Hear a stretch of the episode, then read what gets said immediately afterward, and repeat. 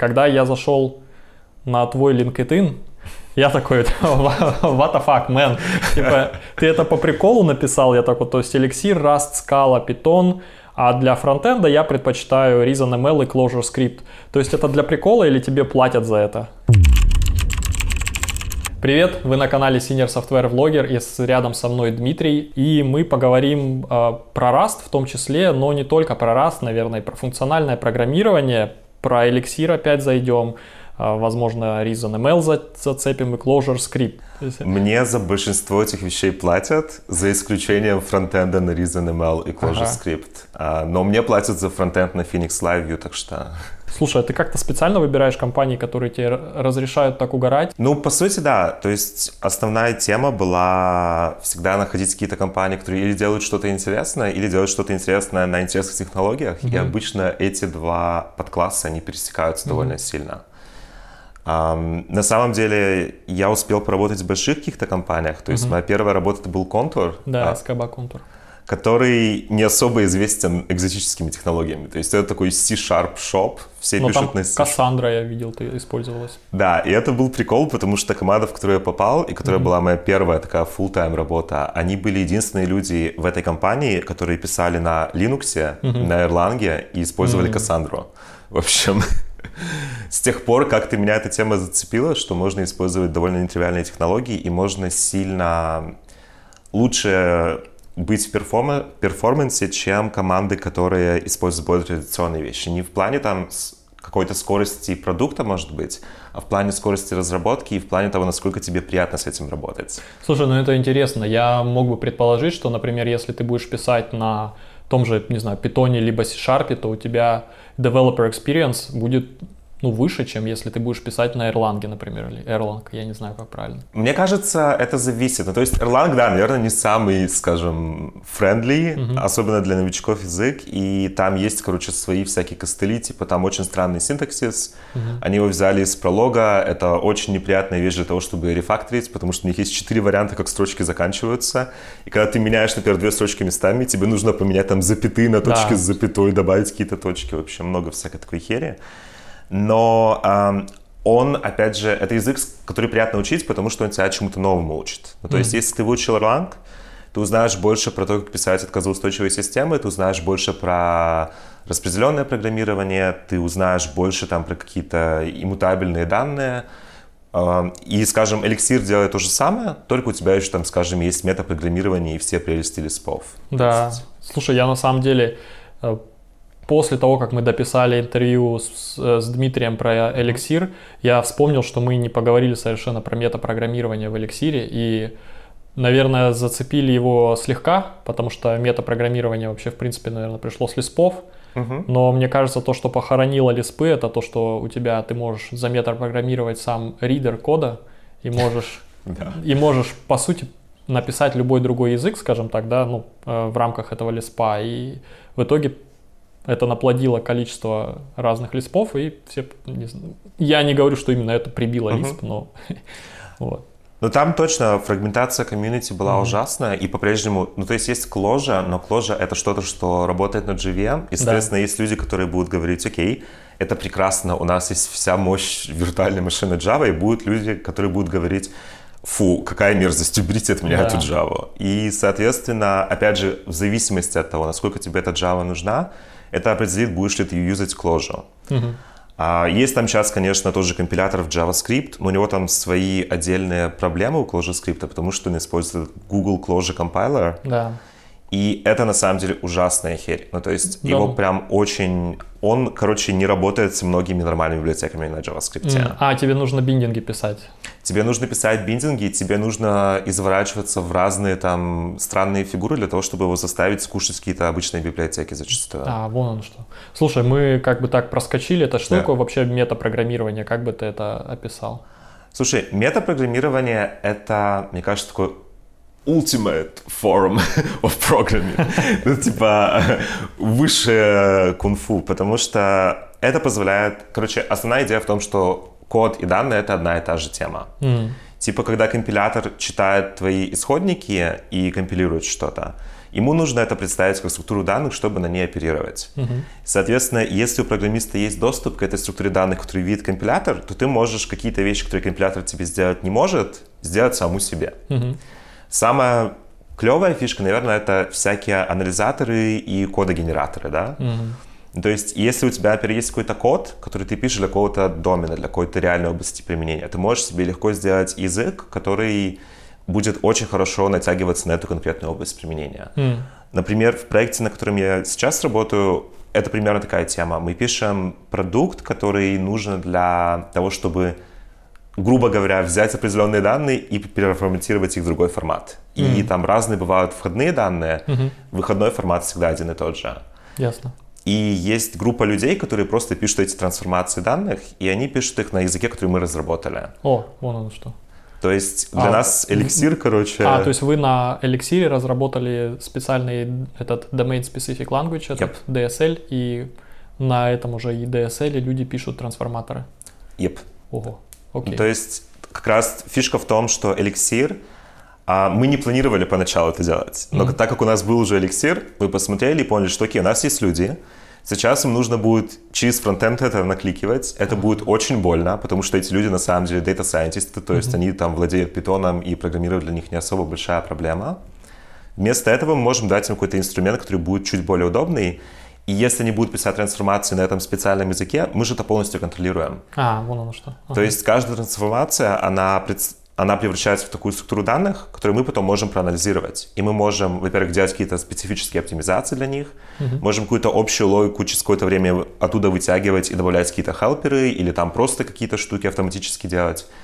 И, в принципе, это создает такой хороший круг, где у тебя люди используют этот язык, который ты можешь развивать в зависимости от того, что им надо.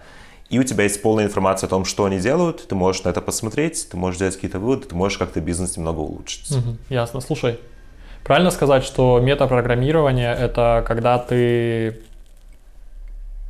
как ну мета всегда, да, то есть это ты программируешь про программирование.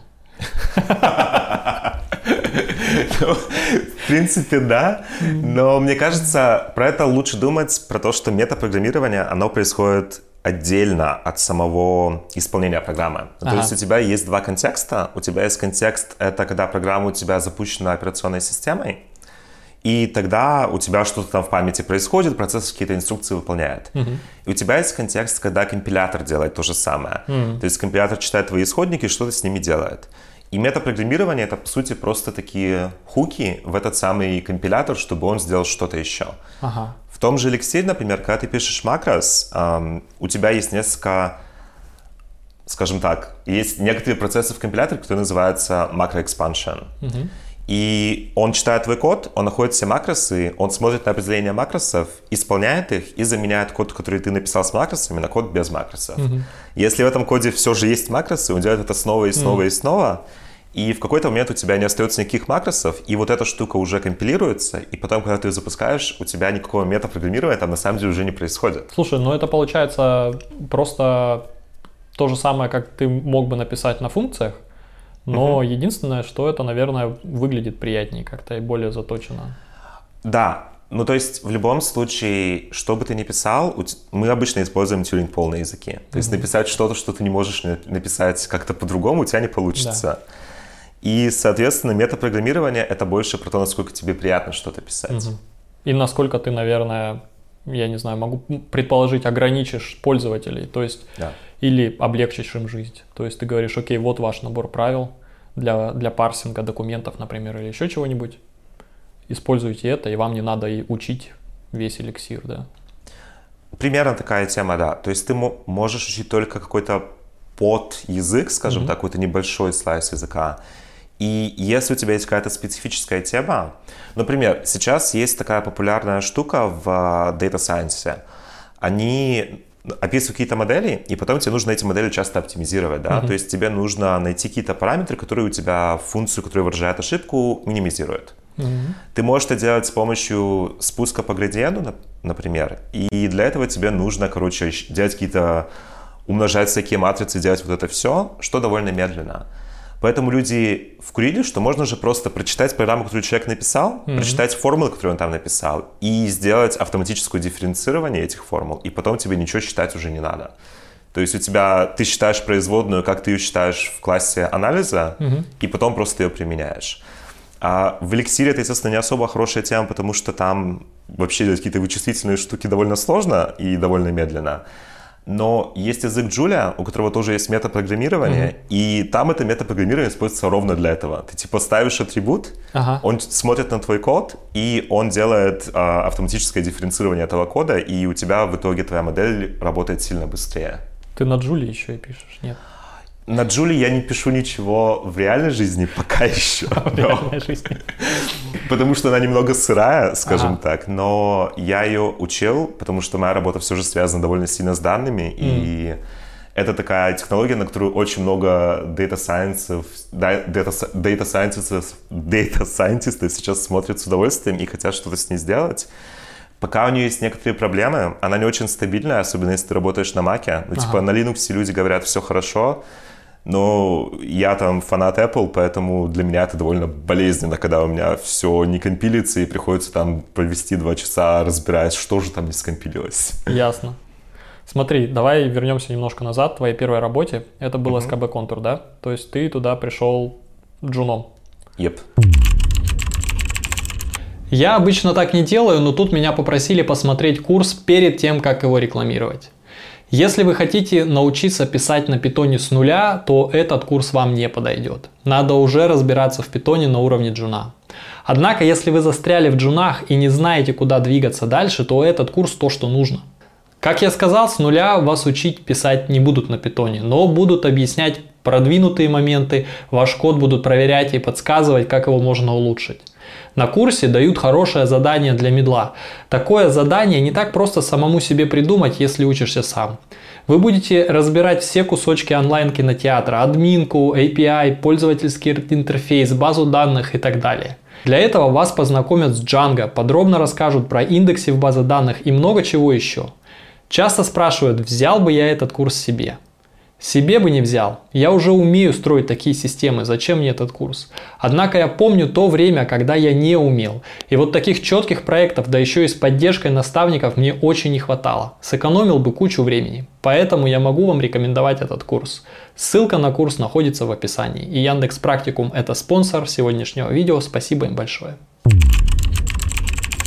А ты туда как-то прямо с универа э, пришел или э, как ты вообще зашел в программирование? Да, а, ну, в программирование я зашел чуть раньше, то есть я начал программировать, когда мне было лет 12, угу. и я, как и многие люди, в этот период научился программировать на Трубо Паскале самостоятельно, как бы позже уже были какие-то классы там в университете на C и на Питоне, а, но и я делал какие-то там фрилансерские проекты, то есть какие-то небольшие штуки, там каким-то веб-сайтом запилить, mm всякие такие темы. И потом, когда я был в курсе на четвертом я услышал про контур. А, я знал, что у них есть программа стажировки. Ага. И когда я был, короче, через год, я решил туда податься, меня туда приняли, и, в общем, я я на самом деле даже не посетил выдачу диплома, потому что я уже был в Екатеринбурге и угу. работал в контуре на но, своей Но диплом у тебя есть? Да, диплом у меня есть. А где ты учился? Я учился в моем хомтауне, э, в Нижнем Тагиле. Ага. В общем, это от Йобурга часа два на маршрутке, в общем, не очень далеко.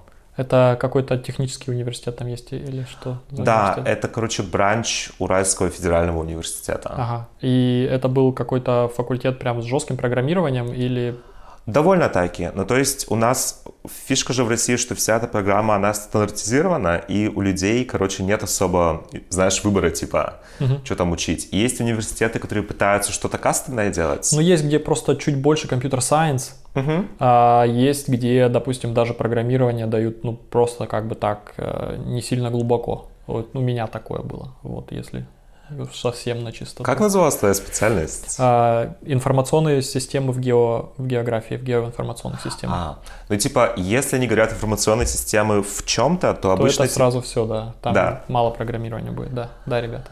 Та же самая была тема, у нас была прикладная математика, типа ага. курс, да. То есть я учил информационные системы и технологии. Ага. И в теории мы должны были учить больше, типа, как системное администрирование, да, но да, на практике да, это просто программистские курсы, по сути. Mm. Были люди, которые учились с нами на очень многих парах, и они называются прикладная математика в экономике. Mm. Но у них, короче, было интересно. У них было сильно больше математики, чем у нас. Было тоже программирование, но меньше, и при да. этом было очень много экономики. Да, у них, э, у нас тоже были приматы, вот, и у них было дофига матана, э, дополнительные главы, там все такое. Да. Но у нас еще, у нас, наверное, самая была такая, типа, элитная специальность, это вычислительные комплексы и сети, она называлась, по-моему. Точно не помню набор uh-huh. всех специальностей, но там было вот парочка таких прямо хардкорных, где они там на, на ASME писали, на ассемблере а, и все остальные такие, которые вот пригла- про- программирование в чем-то, типа в издательских системах, в геоинформационных системах, на транспорте, например. И в зависимости от, как сказать, от того, как тебе повезло, у нас там больше или меньше. То есть мы все учили C, да, но некоторые потом учили еще плюс плюсы, uh-huh. вот, какие-то там, э, э, не знаю, книгу дракона читали, мы не читали. Мы тоже вот. ее не читали, но у нас было довольно много питона, и на питоне мы учили объектно-ориентированное программирование. Вот что. Ага. что было довольно интересно на самом деле. Мы учили веб и ООП на питоне, и мы учили как бы основное программирование, структуры, сети, операционки на C++. Смотри, я почему спрашиваю, потому что ты, в принципе, вполне свободно оперируешь, допустим, вот э, различными терминами, в том числе machine learning, там, ну, там градиентным спуском, да, то есть ну, я представляю, что такое градиентный спуск, потому что я пример взял хотя бы половину курса Тони NG, вот. Я выучил это ровно там же, так что... Вот. Слушай, окей, да, то есть в принципе э, э можно при определенном доле усидчивости добрать эти знания uh-huh. через, в том числе и онлайн образование, да. Точно. И мне кажется, на самом деле, пытаться выучить программирование или что-то типа той же математики, на самом деле, в университете с помощью программ, которые были написаны там в основном в 60-е, угу. ну, довольно... Это не особо реалистичная, короче, тема. Угу. Университеты, они, в принципе же, по идее, должны обучать нас каким-то фундаментальным вещам, которые не особо ну, сильно меняются. Слушай, я да. вот думаю, я вот на самом деле думаю, как, например, взять так и учить мат- математику, то есть вот линейную алгебру, матанализ, дифуры прям вот в онлайн, но это, наверное, больно, когда ты один и к тебя никто не пушит. Мне кажется, просто зависит от сколько тебе это интересно и доставляет. Ну, то есть я учил линейную алгебру в университете, и я ее терпеть не мог. Мне казалось, что это безумно скучная херь. Угу. Зачем все эти базисы, что мы вообще тут делаем? Да. А потом я посмотрел курс лекций от чувака, кажется, его имя Гильберт Странг, mm-hmm. и он преподает в MIT. Очень старый чувак, он написал кучу там учебников по этой линейной алгебре. И он показывал с точки зрения типа нормальной алгебры, то есть про векторные пространства, да, он да, говорил да. всю эту тему. И у тебя внезапно все эти разные термины, разные понятия, они выстраиваются в такую стройную систему, такой, о, вау, у меня есть крутой инструмент теперь, я знаю, как это применять, да. я знаю, как это, как это читать, и, в принципе, если ты даже натыкаешься на какие-то те термины или там штуки, которые ты не знаешь, ты можешь почитать, и ты знаешь, что ты разберешься, потому что у тебя есть основа. Угу. И как бы фишка в том, находишься ты там в реальной жизни или ты просто смотришь, и если тебе интересно, это по-прежнему зайдет. Слушай, как ты думаешь, вот если бы у тебя не было базы из твоего универа по, по, по математике, ты бы вообще как бы ну, осилил бы это? Это помогло. Особенно у меня были хорошие очень профессора по дискретке mm-hmm. и по математическому моделированию. Mm-hmm. Но вот эти вот, они рассказывают про такие довольно сложные высокоуровневые, высокоуровневые темы, же, например, теория множеств, всякие там модели, всякие оптимизации, вот эта вот вся тема, я бы ее, наверное, пос... сам по себе не выучил, мне кажется. Mm-hmm. Ну, мне кажется, да, то есть, знаешь, тут есть такая вещь, что э, это как кунг-фу, то есть навык передается от сердца к сердцу, то есть тебе нужен учитель. Вот. Э, то есть в некоторые вещи можно освоить самостоятельно, но в некоторых, то есть э, даже те вещи, которые можно освоить самостоятельно, желательно, чтобы у тебя был ментор, учитель, э, вот какое-то другое сердце, которое тебе передаст это знание. И с программированием на самом деле точно так же никакой не секрет. То есть если у тебя есть сильный какой-то ментор uh-huh. или наставник, то у тебя будет просто быстрее прогресс. Вот. Но вот с математикой это прям, я думаю, прям вот оно прям да и нужен какой-то такой чувак, который прям вот горит этим математикой. При этом иногда это же а, это бэкфайрит, да, угу. типа у тебя есть, если у тебя есть хороший ментор, да. то, естественно, все сильно проще, и ты сильно, сильно быстрее развиваешься. Если у тебя плохой, плохой ментор, тогда ты это просто ненавидишь. И если ага. поговорить с людьми, которые учили математику и на постсоветском пространстве, и здесь, в Германии, то да. как бы э, обычно люди говорят, о боже, я этой, эту математику ненавижу и видеть ее никогда больше не хочу, так что... Слушай, да, там какие-то полярные мнения такие, либо, либо я люблю математику, да. это, и математика красивая и элегантна, да, угу. то есть тебе сумели это показать, красоту математики, э, либо там, знаешь, типа, I, I can't do math. Yep, I can't do history either, so... Да, слушай, интересно. Получается, ты когда пришел в СКБ Контур, там они писали на Ирланге вот эта вот дикая команда, угу. и ты тоже начал писать на Ирланге. Да. Вот оно что. То есть твой первый продакшн язык такой, за который тебе да full time платили, был Erlang. Да. Естественно, я делал какие-то штуки до этого на Python, ага. и я до этого на втором курсе универа я открыл для себя Haskell. Mm. мне кажется, это, это был очень хороший influence на мое, скажем так, ментальное здоровье, потому что программирование мне по-прежнему доставляет, но в плане там нахождения работы он сделал мне жизнь значительно сложнее. Типа, да. когда ты пописал на Haskell и тебе предлагают писать на Java, ты как такой, ага, Слушай, Зачем? у меня вот буквально на прошлой неделе в этом кресле сидела Дарья. Она в, уни... в, в Питере изучала тоже программирование. У нее были языки Lisp и Haskell в универе. И потом она тоже начала учить Java и объектно-ориентированное программирование. И тоже говорит, просто мозг взрывался. Да. На самом деле, это же прикольная тема, что люди говорят, типа, функциональщина, она очень сложная. Но это зависит только от твоего байоса, да? Если ты выучил функциональщину перед тем, как ты выучил ООП, то тогда у тебя как бы она не сложная. У тебя ООП будет. ООП сложная. Непонятно, нафига это вообще? Да, ну и как бы, честно говоря, я считаю, что оно не нафига. Ну типа mm-hmm. вот сейчас есть же люди, которые исследуют языки программирования, да? да.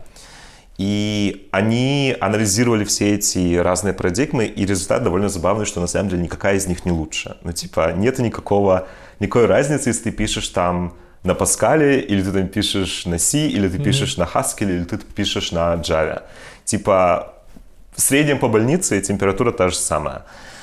При этом Естественно, для индивидуальных там людей, для каких-то специфических проектов есть у каждой там технологии какие-то свои преимущества.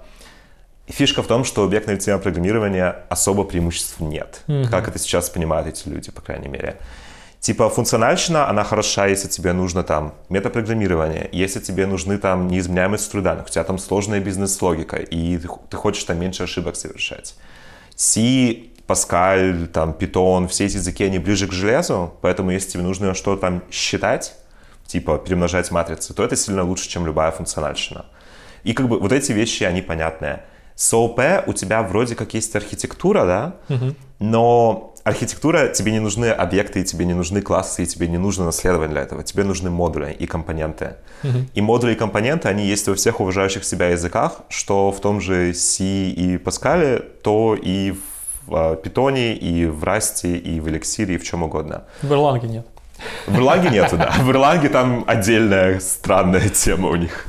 Слушай, ты э, немножко затронул, во-первых, давай вернемся к неизменяемым структурам uh-huh. данных. Вот. А как вообще программировать, если у тебя структуры данных неизменяемые? Это вообще что такое? И как из этого следует, что на C будет э, быстрее и эффективнее программа? Окей. Okay. А, ну, в общем, неизменяемая структура, структура данных — это, конечно, немного ложь, да? Потому uh-huh. что, естественно, в памяти компьютера у тебя что-то всегда будет меняться. Uh-huh. А, идея в том, что у тебя нету ссылок на одну и ту же позицию в памяти, которая может поменяться. Типа, uh-huh Представь, что ты держишь кружку, mm. и у тебя внезапно в какой-то момент кружка превращается в мячик в твоей руке. Это вот мутабельность, когда у тебя есть ссылка на что-то в C, и у тебя там был, скажем, integer, у тебя, скажем, ссылка на void. Самая, конечно, прекрасная вещь, которая может быть. И у тебя там внезапно появился массив. И как бы, естественно, программировать с этим сложно, ага. потому что в любой момент времени твой мир может поменяться, и если у тебя есть много потоков исполнения, то это еще хуже, потому что тогда у тебя они могут разные вещи видеть разные моменты, угу. и как это все синхронизировать, ну, не сильно просто. А, поэтому неизменяемый струк данных — это когда у тебя была кружка, ты ее поставил на стол и взял мячик в руку. Типа... Понял. В разные моменты времени у тебя, естественно, программа в разном состоянии, но ты между этими состояниями переходишь, как бы говоря, окей, сейчас мы присваиваем, мы переименовываем эту штуку в эту штуку, например. И у тебя, в принципе, вещи чаще копируются, чем просто меняются. То есть если ты это делаешь по-тупому, и ты просто, например, не знаю, ты можешь, в принципе, в C то же самое сделать, да, ты можешь сказать, у меня есть переменная x, в ней массив а. Я хочу добавить к этому массиву, там, не знаю, поменять первый элемент в этом массиве. Теперь я сделаю переменную b, скопирую весь массив а, поменяю первую переменную. У тебя, в принципе, по семантике это будет то же самое, но это будет просто очень медленно. Uh-huh. Поэтому все функциональные языки, они делают оптимизацию, они, когда они видят такую штуку, например, тебе нужно поменять первый элемент, да. они сохраняют ссылку на остаток массива и просто делают новую ссылку, где у тебя первый элемент потом ссылается на то, что у тебя было ага. до этого. Прикольно, ясно. Не то чтобы я не знал, но мне очень понравилась твоя эта э, метафора с кружкой мячика. Мне кажется, она даже не моя, это довольно известная тема, когда люди пытаются объяснить, почему ага. мутабельность странная на самом деле. Ну и про матрицы, и про вычисления, естественно, это все хорошо работает, когда ты работаешь с какими-то бизнес-данными, да? Mm. То есть, когда у тебя есть ограниченное количество сложных объектов. Mm-hmm. Типа там есть разные поля, у них там есть разные свойства. Если же у тебя есть просто большой блок чисел, то тогда как бы это все не сильно работает. Да. Особенно если эти числа флоты, то тогда тебе э, волей-неволей придется копировать всю матрицу много-много-много раз. Угу. И потом, естественно, у тебя есть такая штука, что у, профессора, у процессора есть кэш, и угу. кэш процессора, он не сильно любит это все копирование. То есть, чем больше ты копируешь, тем чаще ему приходится вместо кэша идти в память, и с памяти это все вытаскивать, и это там в тысячу раз медленнее для процессора. Поэтому ему приходится постоянно ждать, когда же память ему вернет эти данные, и mm-hmm. когда ты пытаешься примножать матрицу, у тебя все работает очень плохо. Ты знаешь C++? Я не могу это утверждать. Я бы сказал, что я его забыл очень много лет назад, и я его никогда правильно не знал. Но ты э, по работе никогда на, на плюсах не писал? Нет, я писал о нем в универе. Угу. А, у меня это получалось, но с болью и слезами. в общем, не моя тема. Из таких низкоуровневых языков самое низкоуровневое, на чем я писал, это Паскаль на твоем LinkedIn у тебя написано, что functional way is the true way. А, И, да. я, я, примерно понимаю, почему ноги откуда растут. Во-первых, тебя изначально в универе укусили, да, то есть ты там mm. писал на Haskell. Во-вторых, твоя первая работа это тоже был функциональный Erlang, mm-hmm. по сути. Но потом ты так или иначе все равно зашел на ООП, я так понимаю, да? То есть ты на скале писал, да. И на, на питоне, ты говоришь, писал на ООП. Примерно, Понимаю. да. Самое смешное, что это реально же... Как я выучил а, ООП в институте по-хорошему. Ага. И я выучил его... А, у нас был курс по ОП, мы его учили на питоне, но я уже тогда, мне нравились такие типы. Сейчас самое смешное, что я как-то... С типами у меня было, что я любил статическую типизацию, ага. а сейчас я люблю обе, и динамическую, и статическую. Мне как бы без разницы на самом деле. Но с ОП я выучил сначала в динамике, и потом я выучил сам в C-Sharp, как это делать. И потом, естественно, я пошел в контур, где все пишут на C-Sharp, угу. и ты, короче, тоже волей-неволей, ты учишь, как э, другие люди это пишут, ты ходишь на те же самые там какие-то внутренние тусовочки, ты смотришь, окей, они там юзают Solid, ты узнаешь, угу. что такое Solid, ты читаешь про тот самый Solid, и все это выглядит довольно логично и круто. Ну, то есть в том же C-Sharp, особенно где тоже есть и функции, то есть какие-то там совсем лютые вещи, типа там команд паттерн тебе не нужно так mm-hmm. реализовывать, ты можешь просто сохранить ссылку на функцию, и mm-hmm. все хорошо. Это кажется довольно крутая тема. Но когда ты начинаешь потом писать на функциональщине, и ты mm-hmm. пишешь то же самое, например, да, то есть ты пишешь веб-приложение, и у тебя там есть база данных, у тебя там есть какой-то HTML, какой-то API, в общем, все эти темы. И ты просто понимаешь, что, во-первых, ты пишешь в пять раз меньше кода, mm-hmm. во-вторых, в этом коде сильно легче ориентироваться, особенно mm-hmm. если у тебя был dependency injection, mm-hmm. который у тебя просто ломает обычная идея, обычно ломает поиск по сорсам, ломает вообще все, что можно. А, здесь у тебя, короче, есть модуль, в нем есть функция, ты, короче, придаешь туда аргументы, и, в общем, mm-hmm. все это легко отслеживается. Ты просто понимаешь, окей, в чем был point, да? В чем point писать эти объекты, в чем point писать, эм, там, наследоваться. Если функции ты точно так же можешь параметризировать, ты можешь, точно так же можешь переиспользовать, ты можешь там посылать функцию как аргумент и делать какие-то абсолютно лютые вещи, которые в ООП ты еще фиг напишешь, ну, как бы кажется, что особого поинта нет. Другая тема, что насколько большая эта штука в плане нагрузки на твой мозг, да? Mm-hmm. То есть функциональщина мы не будем говорить про Haskell. Я не считаю, что Haskell это хороший язык для okay. написания каких-то Почему? вещей. Потому что это исследовательская тема. Это а. типа есть люди, которые пишут в Haskell вещи и хотят там узнать, как, например, не просто типы, а семейство типов работают. Мгм. И там есть прям extension, ты можешь это включить, ты можешь пытаться с этим что-то программировать, но тебе никто не обещает, что это у тебя будет работать. То есть тебе говорят, чувак, если ты хочешь там самый там программирование из будущего, как это будет через там 100 лет, то, пожалуйста, Haskell существует. Если ты хочешь зарабатывать деньги сегодня и хочешь сервис, который не падает от каждого чиха, то, наверное, лучше использовать что-то что более, короче, реалистическое. Ну, в общем, ам, функциональнее, мне кажется, жизнь проще. А, Эти языки, они обычно сильно меньше в плане того, что тебе нужно выучить. Мгм. И у тебя предсказуемое поведение, ты можешь легко искать что-то просто поиском по коду, где у тебя типа текстовый поиск, ты уже какие-то вещи находишь, потому что у тебя нету dependency injection, у тебя нету наследования, у тебя нету динамического диспатча, по крайней мере, нету динамического диспатча в таком количестве, как он существует в АОП. Мгм.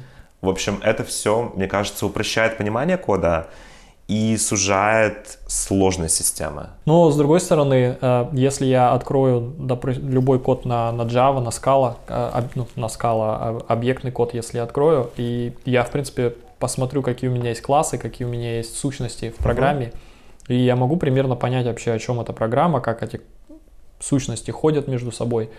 Если я открою код на Clojure, например, то там у меня просто будут списки с данными Мгм. и функции.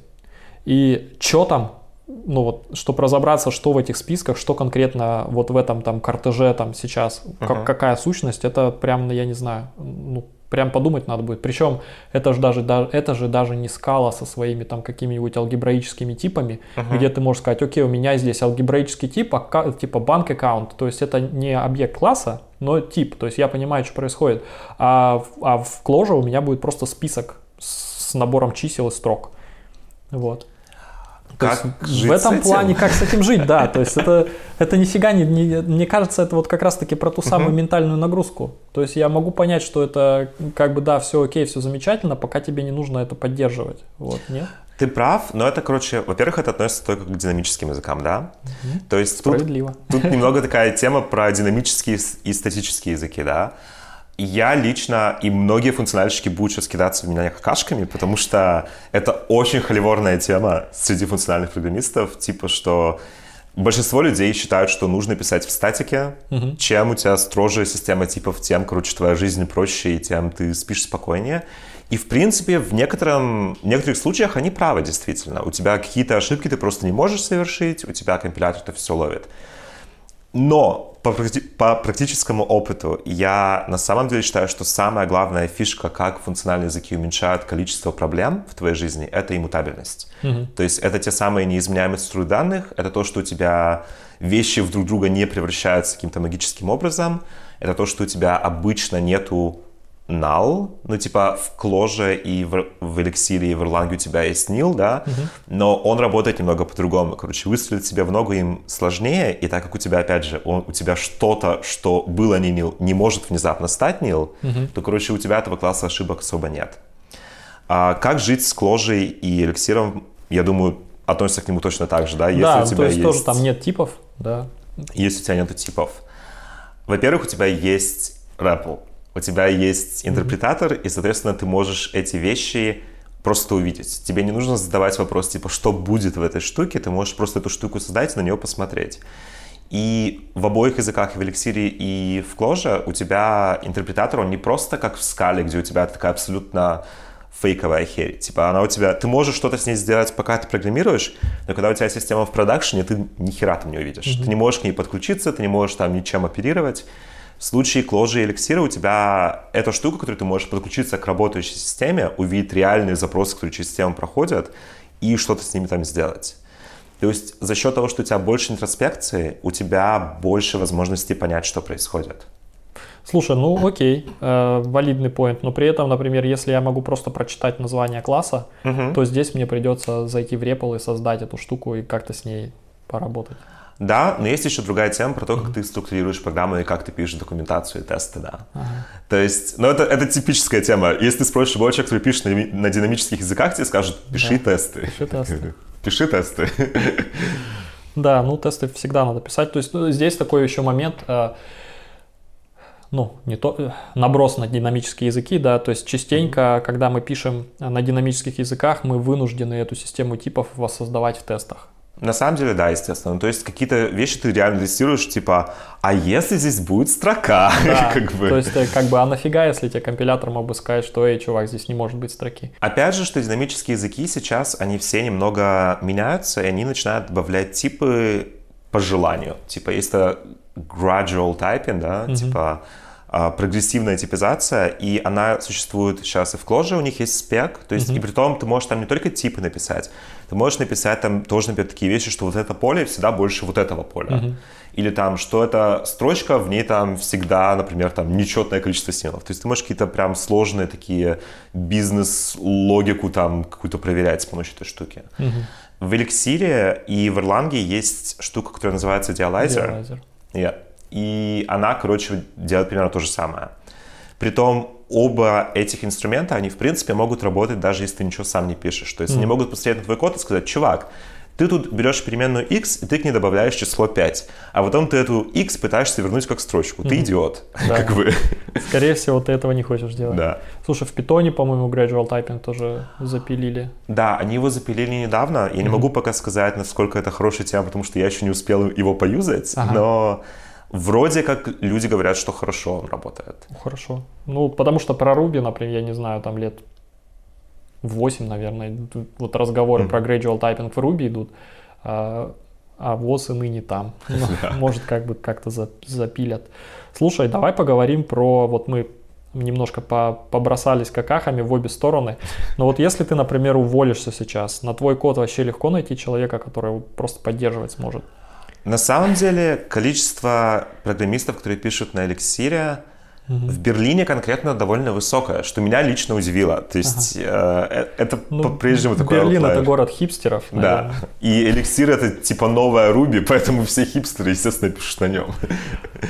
Но эм, в этом плане, да, как бы mm эликсир, мне кажется, это еще такой язык, который очень легко учить. Ну, то есть это та же самая тема, что с питоном и эрлангом тебе нужно там две недели, и ты, в принципе, можешь на нем что-то там разумное писать, и код более-менее читать без особых проблем.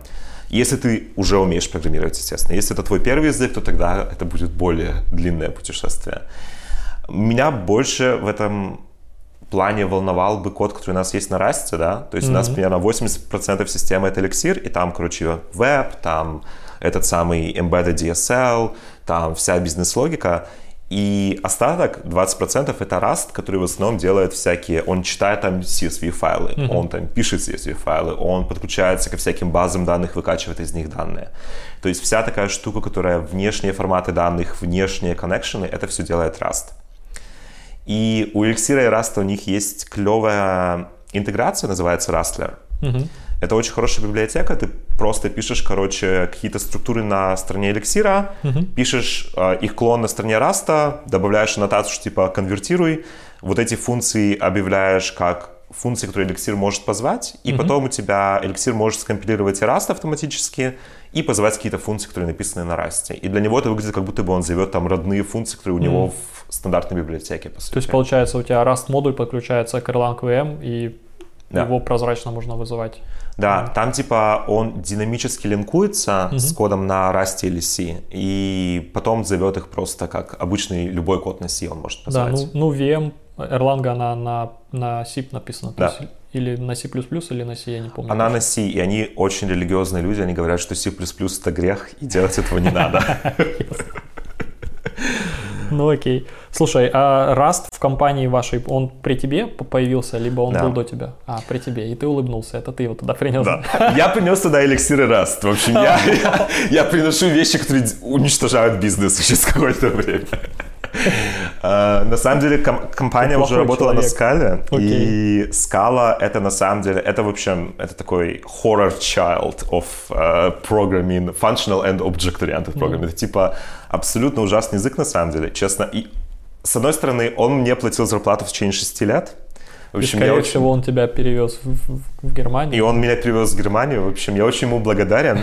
Но язык абсолютно ужасный и лютый. То есть это это не хорошая ООП, и это не хорошая функциональщина. Mm-hmm. Это, короче, типа попытка соединить два зачем-то. Опять же, потому что чувак, который придумал язык, он академик. Ему интересно исследовать системы типов. Да, да, да. У скалы очень странная система типов, в общем, большое поле для исследований. Из-за Spark и Аки и Play фреймворка это стало более-менее популярно в какой-то mm-hmm. момент. Сейчас, к счастью, это становится менее популярно.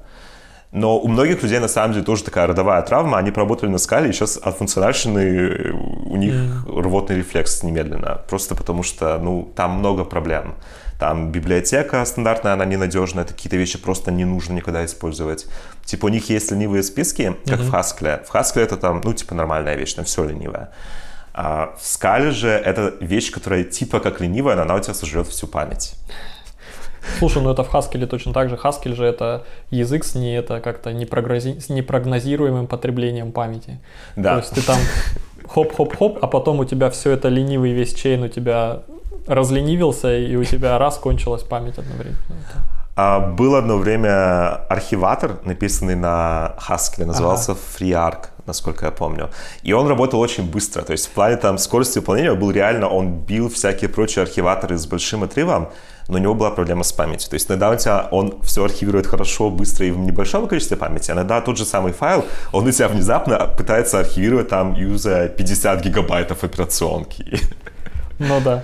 То есть такая тема существует, да, но в скале там с этим больше проблем. То есть там странные опихи практически везде в стандартной библиотеке. Mm. Там, опять же, это язык, который работает на JVM. То есть я стараюсь сейчас на JVM больше не работать. А, просто потому что это медленно, это больно, это ненадежно. Это... У Java есть хорошая тема с тем, что ты хотя бы можешь залезть в эту самую JVM и посмотреть, mm-hmm. что она там делает.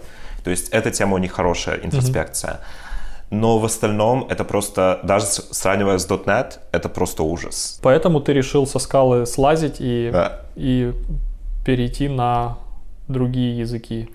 А, смотри, ну как бы скала, Java это хлеб с маслом, то есть всегда. Угу. А Elixir и Rust это ну такое, да, то есть вот в Берлине, да. в Берлине под Minimal Techno ребята пишут на эликсире, а где-то за пределами Берлина, наверное, будет не так просто найти работу. С одной стороны, да, с другой стороны, ну, короче, как, с той же скалой, да, сейчас тема еще в том, что какой код у тебя получается на скале. Mm-hmm. Я никогда не видел проекта на скале, в котором был бы хороший код. Mm.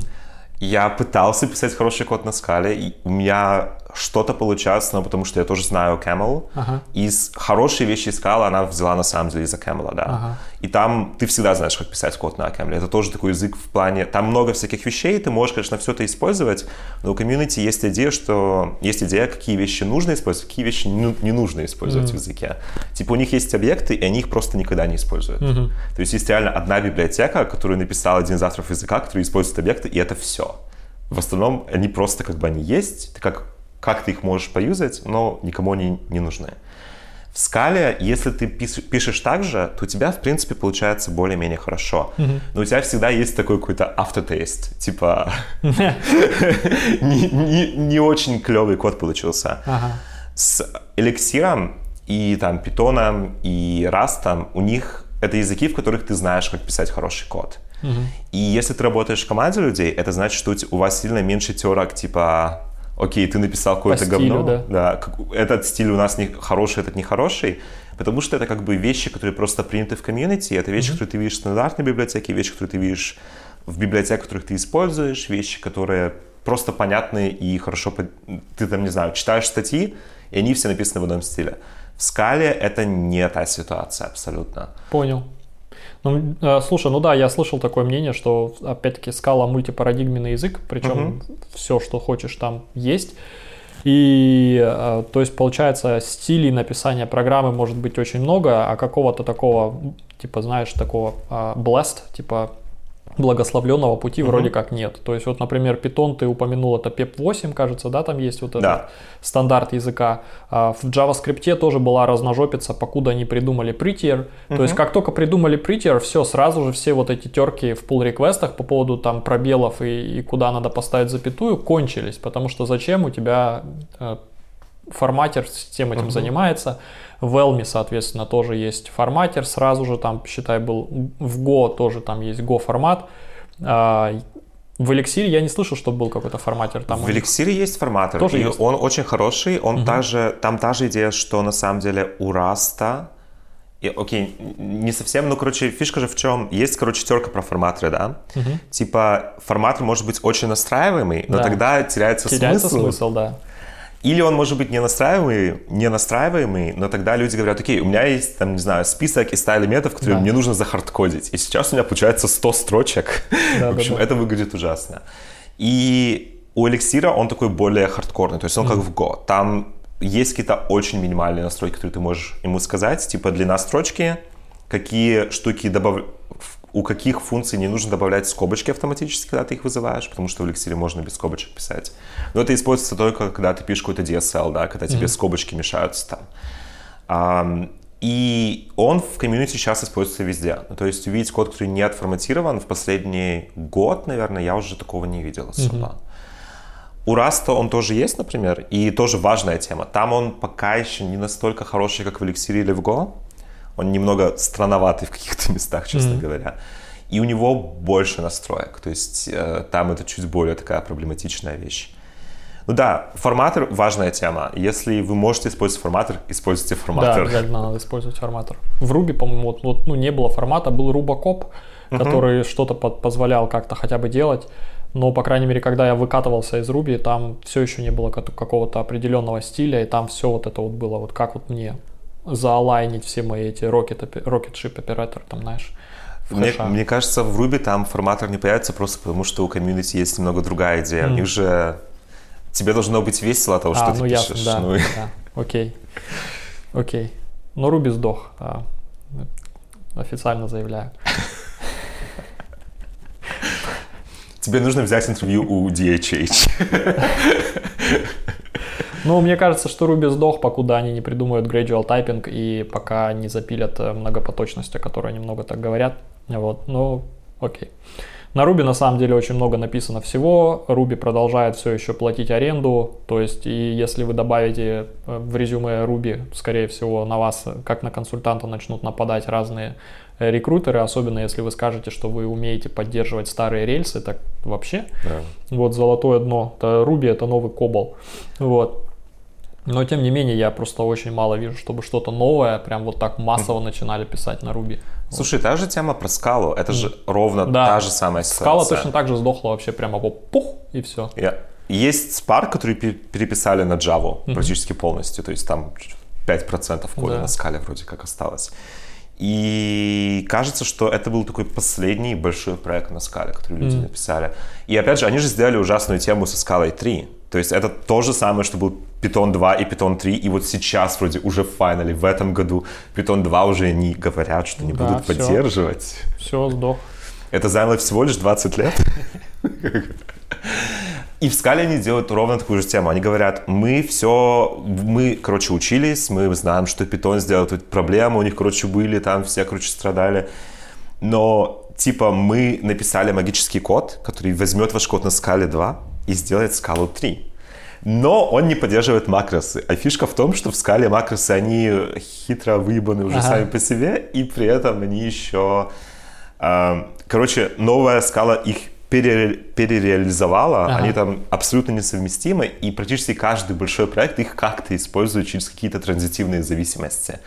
То есть вроде как код перепишут, но не совсем. Но не совсем. Слушай, как ты, э, давай вот как раз-таки поговорим. Как у вас вообще встал вопрос, что надо что-то менять? И вот у вас, я так понимаю, ты пришел в компанию, там была скала. Вот. Мгм. Тебя все устраивало. Потом, потом, потом, потом что-то произошло, и хоп, у вас все на эликсире и на расте. Скажем так, меня все устраивало первые месяца два, пока я смотрел на какие-то на участок кода, который делал там базовую логику, которая была... Опять же, нужно сказать, что я работал, короче, в компании два проекта, да. То есть один проект, который я изначально пришел, это типа бизнес-аналитика. Есть, короче, популярная тема здесь, конкретно в Германии, называется Process Mining. То есть это, короче, один из стартапов, который это делает. И у них вот это приложение Process Mining — это, по сути, какие-то а- алгоритмы на графах. Ну и там, короче, есть такой Java-style скала код, Расскажи, который... что такое процесс майнинг вообще в двух словах.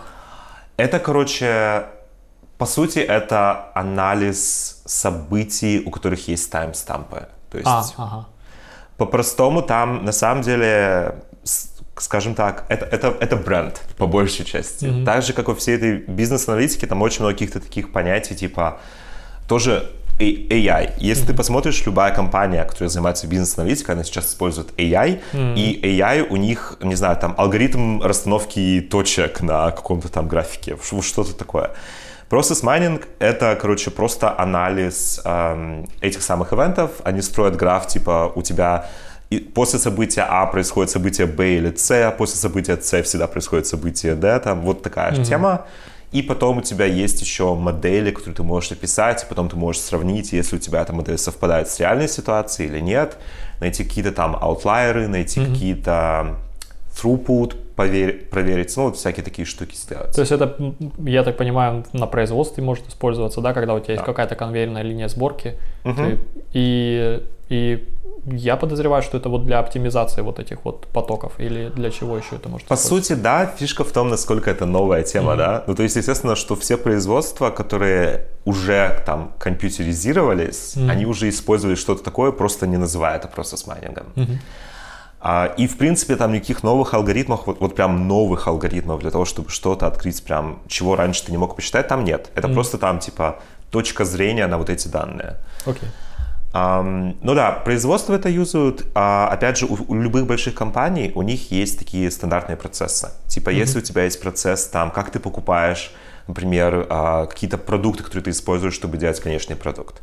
Процессы, как ты платишь своим контракторам. Процессы, как ты там зарплату начисляешь. нач- нач- начисляешь. Короче, вот это все, это тоже ивенты, у тебя тоже есть там таймстампы, и ты тоже можешь это проанализировать. И тоже какие-то зависимости есть. Да. Окей. А, хорошо, ты пришел в компанию, работал над маленьким каким-то кусочком кода, все выглядело норм. А потом я стал смотреть на более большой кусочек кода. Ну, Ага. то есть поначалу, да, моя работа была связана с этими алгоритмами как раз. И так как я довольно много писал всякой такой алгоритмической херии, естественно, я этим поначалу занимался, потом я стал смотреть, окей, как мы работаем с базой, как мы работаем с фронтендом, как мы делаем опишку. И стало понятно, что, как и многие стартапы, все, короче, писали в основном студенты, которые были там working student, и они писали это в разных стилях. А так как скала — это очень многопарадигменный язык, в одном классе у тебя, короче, ООП с интерфейсами, со всем вот этим solid и прочими dependency инжекшенами. Ты смотришь другой файл, и у тебя там, короче, монады и там полный Haskell. Ага. Смотришь третий файл, у тебя там просто Java с мапами. И естественно, что... И все, опять же, структура самого приложения была абсолютная жесть. Типа у тебя там нету никаких доменов, да, там нету никаких контекстов, у тебя просто есть, короче, не знаю, эта штука работает с такими файлами, эта штука, это, короче, вот у нас под этим а, деревом в API, короче, и ты такой, окей, как мне найти что-то, что работает с этим? Ты пытаешься искать через а, поиск зависимостей, в скале это не всегда работает. Ты пытаешься искать через текстовый поиск, в скале, опять же, не всегда работает. В итоге в какой-то момент стало понятно, что скорость разработки она падает очень сильно, и когда люди что-то туда вносят, все начинает ломаться. И основная причина боли это весь веб-лейер, то есть Ага. вся работа с базой и вся, короче, опишка. То есть алгоритмы в порядке были, а интерфейс, ну, по сути, окей, бизнес-логики был сломан. Ну, И в какой-то момент стало понятно, что нам, короче, нужно это или переписать на той же скале, что делать довольно неприятно, есть, особенно для людей, которые уже этот код писали, да. Да. То есть для них это просто потратить, там, не знаю, полгода жизни на этот рефакторинг медленно и а, не и очень не факт, приятно. что станет лучше. Да, естественно. То есть, опять же, найму там двух новых студентов, и они напишут что-то примерно такое же. А, поэтому мы посмотрели, выбор был между эликсиром и питоном, по сути, потому что два таких языка, у которых этой проблемы нет, Да. типа один стиль. А, и при этом выучить довольно легко. То есть большинство людей знало немного питона, кроме меня эликсир в компании не знал никто. Но люди посмотрели, такие, окей, мы это можем выучить. В принципе, похоже на скалу, там тоже есть паттерн матчинг, нету объектов, нету вот этого всего ужаса с dependency injection, нету монад, в общем. Макросы есть. Макросы есть. И есть, опять же, хорошие библиотеки, чтобы делать опишку и работать с базой. Окей. А вот ты откуда в эликсир вкатился? Перед этим у тебя не было эликсира, тоже была скала, по-моему. А, перед этим я, на самом деле, на нем начал писать в предыдущем стартапе. Я жил тогда еще в России. А. а, и работал с американским стартапом, который тоже занимался бизнес-аналитикой, но такой более традиционный. То есть там дашборды, поиск по данным, типа ты можешь написать на натуральном языке какой-то запрос, он тебе найдет, там построить какой-то график, mm-hmm. может даже голосом ему что-то сказать. А, и я как раз занимался этим поиском. Mm-hmm. И он по-прежнему алгоритм весь написан на скале, но, опять же, WebLayer я в какой-то момент просто решил пробовать переписать на Elixir, и так как он был не очень большой, то есть там есть несколько API, mm. и у них как бы форматы запроса довольно сложные, но их немного. Mm. И все равно тебе в итоге-то нужно просто это закинуть в скалу, и мне заняло что-то неделю две, мне кажется, переписать это все на Elixir. И это просто стало быстрее, стало проще с этим работать, и я, короче, загорелся. Ты как-то продавал это решение, или там пофигу был владельцем, им надо было, чтобы просто работало? Я был в очень хороших отношениях с CTO и фаундером mm-hmm. этой компании, и как бы через какое-то время, я уже работал там больше года, я сказал ему, слушай, есть такая проблема, а, вот эту тему мне довольно тяжело писать, и я занимался этим один, то есть, да, была mm-hmm. команда людей в Индии, которая писала Spark и дашборды и вот это вот все. И был я, который писал поиск и писал, по сути, весь веб-бэкенд. Mm-hmm. То есть, кроме моих там вот этих API, которые делают search, я еще делал просто API для фронтенда, чтобы он мог там показать эти графики, делать прочие штуки. И я работал еще half-time, то есть mm-hmm. это был такой интересный experience про максимальную производительность. Я просто понял, что меня больше всего тормозит именно тема, которая связана с uh, веб-интерфейсом. Mm-hmm. И так как он уже знал, что я могу довольно много вещей делать в одиночку и довольно быстро, и довольно качественно, он мне сказал, окей, если ты считаешь, что эта тема, она тебе поможет, то, конечно, пожалуйста, делай. Я поговорил с тем лидом команды, которая в Индии, рассказал ему про эту тему, показал, сказал, окей, это прикольная тема, я тоже, в принципе, хочу это выучить. Ну и как бы я это переписал на Elixir через две недели, как бы первая версия на Elixir заработала, мы ее задеплоили в продакшн, и все хорошо было. Понял, прикольно. То есть просто у тебя был кредит доверия, и, yep. и ты им воспользовался, за, да. закэшил его. Слушай, окей, э, с эликсиром понятно, но ты говоришь, что э, уровень самой, самих алгоритмов на скале был написан довольно годно, вот, uh-huh. но вы его тоже решили выкинуть и переписать почему-то на расте. Вот. А, но... как, как Rust появился вообще в этой картине? Короче, это немного не так, потому ага. что приложение, которое Process Mining, оно mm-hmm. по-прежнему использует скал для всех алгоритмов. Okay. В какой-то момент стало понятно, что для того, чтобы растить бизнес, нужно mm-hmm. сделать свое ETL-решение. То есть нужно сделать... Э, у всех этих компаний, в основном это большие немецкие компании, очень старые с SAP, со всем вот этим ужасом, у них есть эти данные, но эти данные вытягивать очень сложно. И нам нужно как-то, во-первых, упростить для наших дата-сайентистов, как они с этими данными работают. Mm-hmm и нужно продавать людям какой-то, можно продать людям новый продукт, который будет заниматься реально просто подключается там к SAP, подключается к каким-то их там кастомным базам данных, uh-huh. к Oracle и всему этому прочему ужасу, и просто конвертирует это в формат, который ты можешь загрузить в наш process mining или в любой другой process mining, потому что у них формат как бы входного файла один и тот же, в принципе. И ETL это Enterprise... Uh... Не, uh, это Extract Transform Load. Extract Transform, окей. Okay. Yeah. Да. То есть это, по сути, достать, трансформировать и куда-нибудь это дальше закинуть. Окей. Да. И, короче, в какой-то момент наш CTO позвал меня и тем лида команды процесс-майнинга и сказал, чуваки, нам нужно сделать второй продукт. А, Дима, ты хочешь сделать второй продукт? Окей. И его мы начали писать сразу же на эликсире, естественно, потому что мы в тот же примерно момент команда, которая писала этот процесс мания, они стали переписывать их веб-лейер на эликсир, то есть мы примерно в одно и то же время начали. И в какой-то момент мы просто поняли, что нам, для нашего ETL, нам нужно, во-первых, подключаться к этим базам данных, да, и нужно парсить разные форматы данных. И эти форматы данных, они могут быть очень странными, а, это может быть CSV, и CSV это, короче, это очень простой формат вроде как, но он очень сложный, mm. потому что это plain text, и он mm-hmm. у тебя может быть в разных кодировках. Mm-hmm. У тебя там есть разные варианты, как escape, скажем, те же скобочки. Да. У него нету типов данных, то есть тебе их нужно как-то инферить. Короче, mm-hmm. это на самом деле довольно сложная тема, его распарсить в плане нагрузки на процессор. Mm-hmm. А нагрузка на процессор — это как раз что-то, что у эликсира не очень хорошо получается. Да, мы это выяснили на прошлом интервью с другим Димой.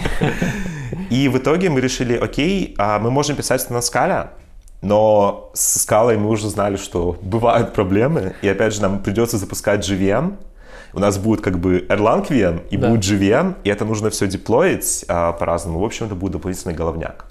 И так как команда, опять же, занимается в основном B2B решениями, это очень часто деплой на on-premise. Да-да, то есть куда-то на серверы. Да, и, соответственно, менеджить GVM дополнительно это просто очень большая дополнительная нагрузка для нас. Угу.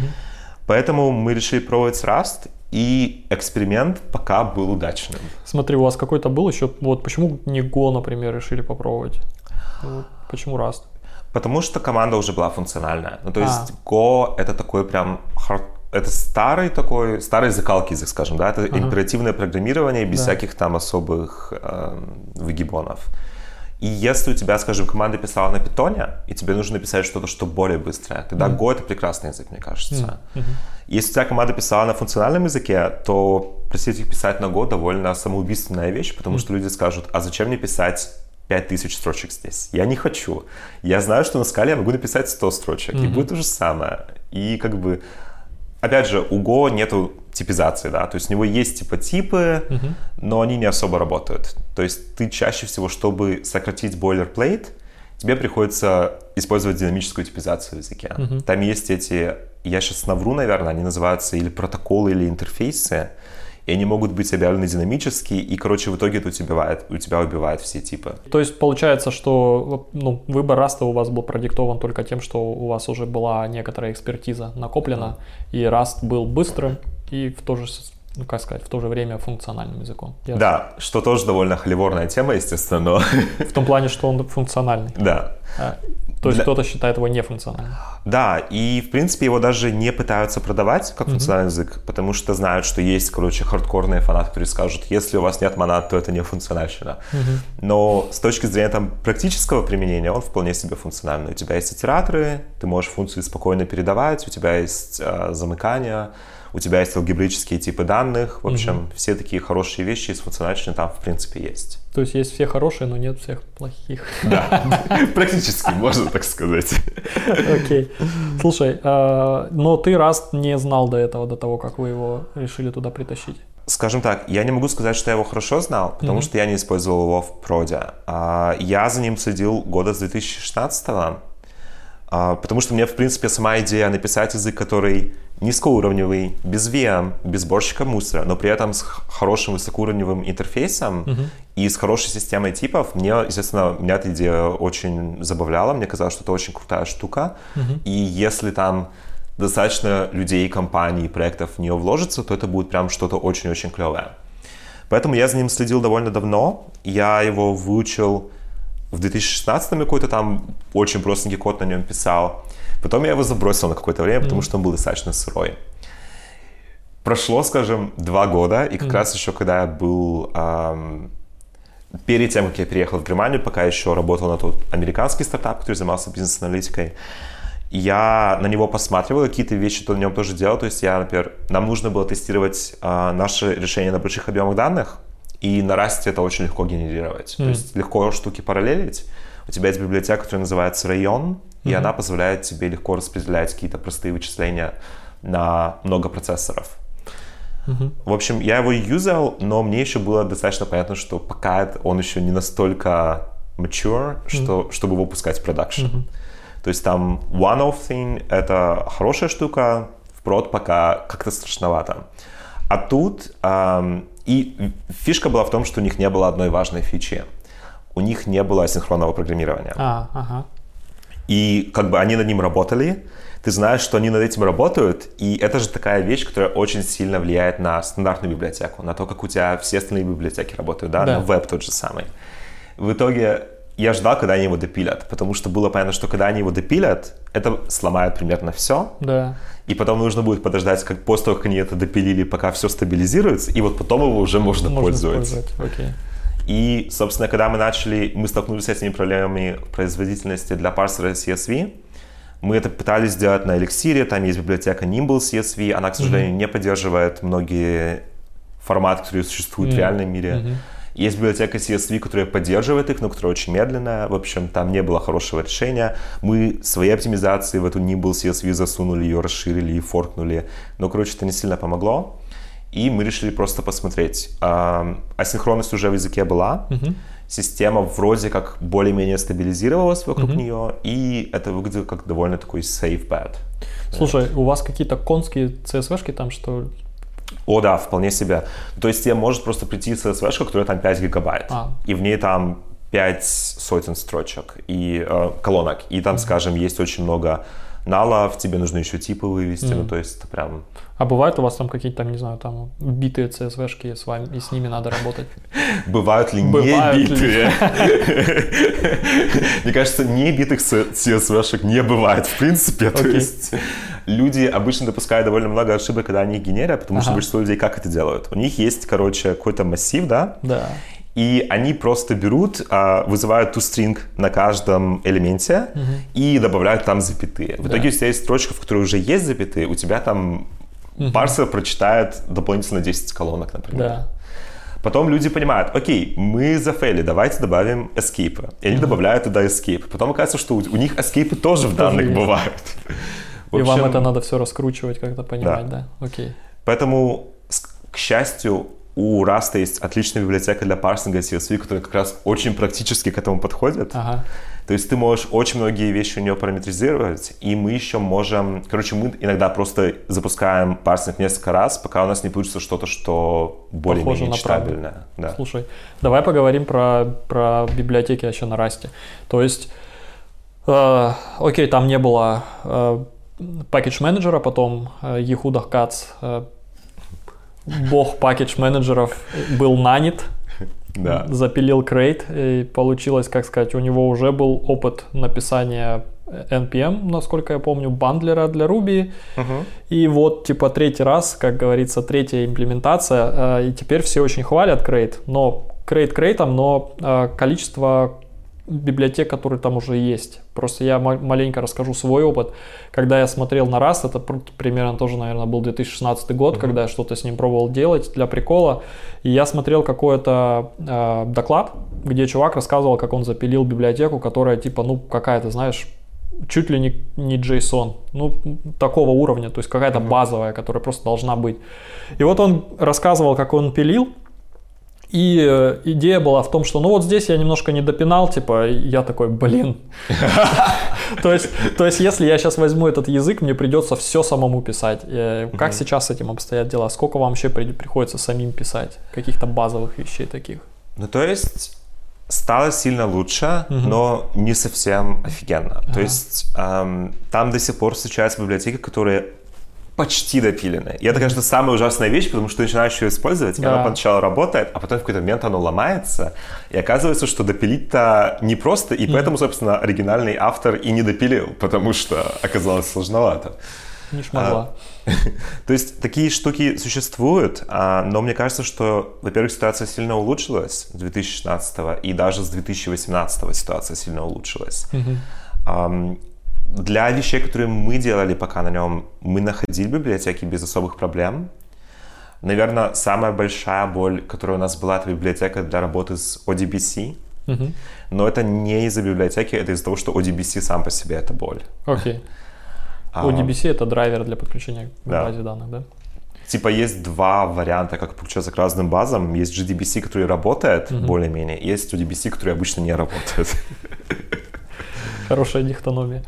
А, смотри, что для тебя было самым вообще сложным при изучении раста? То есть или была вообще ли какая-нибудь сложность? Я думаю, там есть две темы, на которых я запинаюсь до сих пор иногда, и, и на которых практически все запинаются на самом деле. То есть там есть штука, которая называется borrow checker. Угу. Это у раста нету сборщика мусора, соответственно, компилятор должен трекать, как вы используете данные, и в тот момент, когда вы их перестаете использовать, их дропать. И для этого у него есть специальная... И, соответственно, он должен еще тоже предотвращать, чтобы вы не могли, например, что-то дропнуть два раза. Или, mm-hmm. например, сослаться на какую-то неинициализированную память. То есть все вот эти memory safety — это как раз что-то, что обеспечивается borrow чекером, частью mm-hmm. компилятора, который проверяет все эти вещи. Для того, чтобы программист мог этим как-то управлять, у них есть система ownership, mm-hmm. типа владения. Теперь когда вы создаете строчку, и вы говорите let x equals string from, и там какой, какая-то строка, mm-hmm. то перемена x владеет этой строчкой. И, например, вы можете послать куда-то ссылку на x, И вот эта ссылка на X — это не владение, это типа займ, uh-huh. borrow. И как раз Borrow Checker, он вот эти все ссылки проверяет, проверяет их лайфтаймы, то есть насколько долго они живут в коде. И если ты где-то накосячишь, он тебе возвращает ошибку. Ага. Иногда ошибка бывает, а, короче, вы вот этой штукой владели, вы ее послали в эту функцию и потом захотели напечатать. Короче, определитесь. Вы можете вместо этой штуки просто использовать ссылку на нее, и тогда ага. все будет хорошо. И ты просто, он тебе прям дает кусок кода, который тебе нужно поменять, ты меняешь, и все работает. Ага. Бывает такое. А бывает, что, например, ты пытаешься создать асинхронную функцию, ага. ты забываешь написать слово async, mm. но ты используешь там await, например. И у тебя это используется какой-то другой синхронной функцией. Mm-hmm. И он тебе возвращает ошибку про лайфтаймы, которая на две страницы и которая вообще ничего не говорит про асинхронность. Такое тоже бывает. То есть эм, это, мне кажется, самая большая боль, когда ты начинаешь учить язык, как этим правильно пользоваться. Mm-hmm. С одной стороны, это боль, с другой стороны, это суперсила. Киллер фича языка, да. да. Потому что у тебя нету garbage коллектора, у тебя предсказуемая производительность, и все быстро летает и не жрет много памяти. Но это бывает больно, и, соответственно, да, ты просто проводишь много времени, пытаясь что-то дебагить, когда это ломается. Это первая тема, которая сложная. Вторая тема — это система модулей. Она mm-hmm. у них странная. Вот это реально. У Borrow Checker я понимаю, почему это сложно. Здесь я просто не очень понимаю, зачем это нужно было сделать так, как они это сделали. Во-первых, все в расте по умолчанию приватное. Угу. За исключением трейтов и вроде как инамов. То есть вот эти вот две вещи, которые не приватные. Опять же, почему-то. А, и модули, естественно, тоже все приватные, и модули не завязаны на файловую систему. Типа ага. в Elixir ты пишешь dev module, имя модуля, и у тебя есть там структура, куда эти модули должны класситься в плане того, как их положить в какие файлы. Ага. В Rust там странная тема, там, короче, можно их класть в эти файлы. Иногда нужно писать modRS файл. При этом их нужно еще, даже если ты их положил в нужные файлы, тебе их нужно отдельно объявлять в модуле родителя. Ага. Тебе нужно не забыть там поставить пап это или приватный модуль. У всех его функций тоже это нужно прописать. Короче, это дополнительный менеджмент всей этой приватности, он довольно это хорошая тема в плане того, что у тебя те же библиотеки, они тебе не, не вытаскивают все свои кишки, mm-hmm. и ты не, не зависишь на какие-то варианты имплементации, да. Но просто когда ты пишешь что-то по-быстрому, особенно когда тебе хочется что-то проверить, это может быть очень больно, там это все эти пабы менять. То есть Rust это не, не про по-быстрому? Это вообще не, не про по-быстрому, да. Окей. Слушай, э, ты все-таки знаком с плюсами был. У тебя не возникает ощущение, что Rust это такой усложненный C++, а, и вот порог вхождения в Rust как бы выше даже, чем в плюсы? Мне кажется, это более упрощенный C++, честно mm-hmm. говоря. Потому что если подумать там по фичам, да, в C++ есть ровно то же самое, да, там есть функциональщина, если тебе она сильно нужна, там есть библиотеки, которые делают ее прям с помощью темплейтов проще, у тебя, тебе опять же нужно думать про тот же самый borrow и lifetime, только у тебя компилятор за этим не следит, тебе нужно следить самому. Mm-hmm. И, в принципе, вот это вот um, в C++, насколько я помню, у них есть штука, которая называется RAI, uh, Resource Acquisition is Initialization. Это типа как раз как следить за вот этими всеми мувами mm-hmm. и борровыми. И тебе приходится про это помнить и это делать в своей голове. Mm-hmm. В Rust это делается компилятором. Um, там из новых фич, которые раз добавляют, это всякие там алгебрические типы данных, которые несложные на самом деле. Uh-huh. И многие люди, когда их видят, такие, о, клево. В том же TypeScript они тоже как бы сейчас есть. То есть да. довольно такая понятная и простая тема. В скале они тоже есть. В скале они тоже как бы есть. Слушай, ну есть вот этот вот как вот э, книга, которая называется Reactive э, Domain программиной, кажется, uh-huh. называется, э, и там на скале, и там, в принципе, как, типа, писать с алгебраическими типами данных, с монадами функционально uh-huh. на скале. Там книга такого уровня, что она, знаешь, она сначала все клево-клево, а потом к середине книги даже где-то первую треть заканчиваешь, там просто такая жесть начинается. Вот. Но, тем не менее, это можно сделать. Но фишка в том, что это, короче, фичи, которые есть в Rust, да, mm-hmm. это фичи, которые нужны, потому что, ну, тебе нужно как-то управлять памятью. Mm-hmm. То есть у тебя есть два варианта. Если тебе нужен garbage collector, пожалуйста, есть куча языков, которые это делают. C++ Rust этого не делают. И это как бы просто выбор и как бы такой дизайн decision, да. Uh-huh. А в случае монад в скале конкретно, я не говорю про Haskell. У Haskell uh-huh. с монадами понятная тема. Мы полностью запрещаем всякий ввод-вывод и всякие сайд-эффекты в языке, и единственный вариант их делать — это завернуть их в специальный тип, да. когда компилятор знает, когда ты это делаешь, и ты тоже знаешь. То есть если ты, ты хочешь найти ошибку в вводе-выводе, ты знаешь, в какие места кода он у тебя может, в принципе, произойти. В скале это не так. В скале ты можешь написать println в любом месте программы, и как бы тебе монады ничего дополнительно не дают. Да. Что скала пытается решить монадами, это то, что язык сам по себе просто неудобный. То есть в скале, чтобы что-то писать многопоточно и с вводом-выводом, тебе нужно использовать фьючи. Угу. Чтобы у тебя возвращались ошибки из этих фьюч, тебе нужно заворачивать все в Visor. И фьючи, и айзер — это монады. Угу. Чтобы с этим как-то работать, нужно их как-то дружить. Да. Чтобы их дружить, нужны трансформаторы монад. Для Да. этого тебе нужен cats. Cats, кроме трансформаторов монад, у него еще есть, короче, иерархия тайп-классов и, в общем, всякие прочие штуки. То есть это решение проблемы, которая абсолютно техническая. Это то, что мы не хотим блокировать поток, когда мы делаем вот-вывод Да. с помощью абсолютно лютых конструкций из странных систем типов, которые нужны для совсем других вещей на самом деле. А в Расте одна вещь, которая мне не нравится, что он в принципе идет в некотором в ту же сторону, да. То есть async-fn, а, все эти async await и в Rust, и в C-Sharp это та же самая тема. Они не называют их монадами, и в Rust и в C-Sharp там нету higher kind of types, которые нужны для того, чтобы эти монады выражать в э, типах языка. Но по сути это та же самая тема.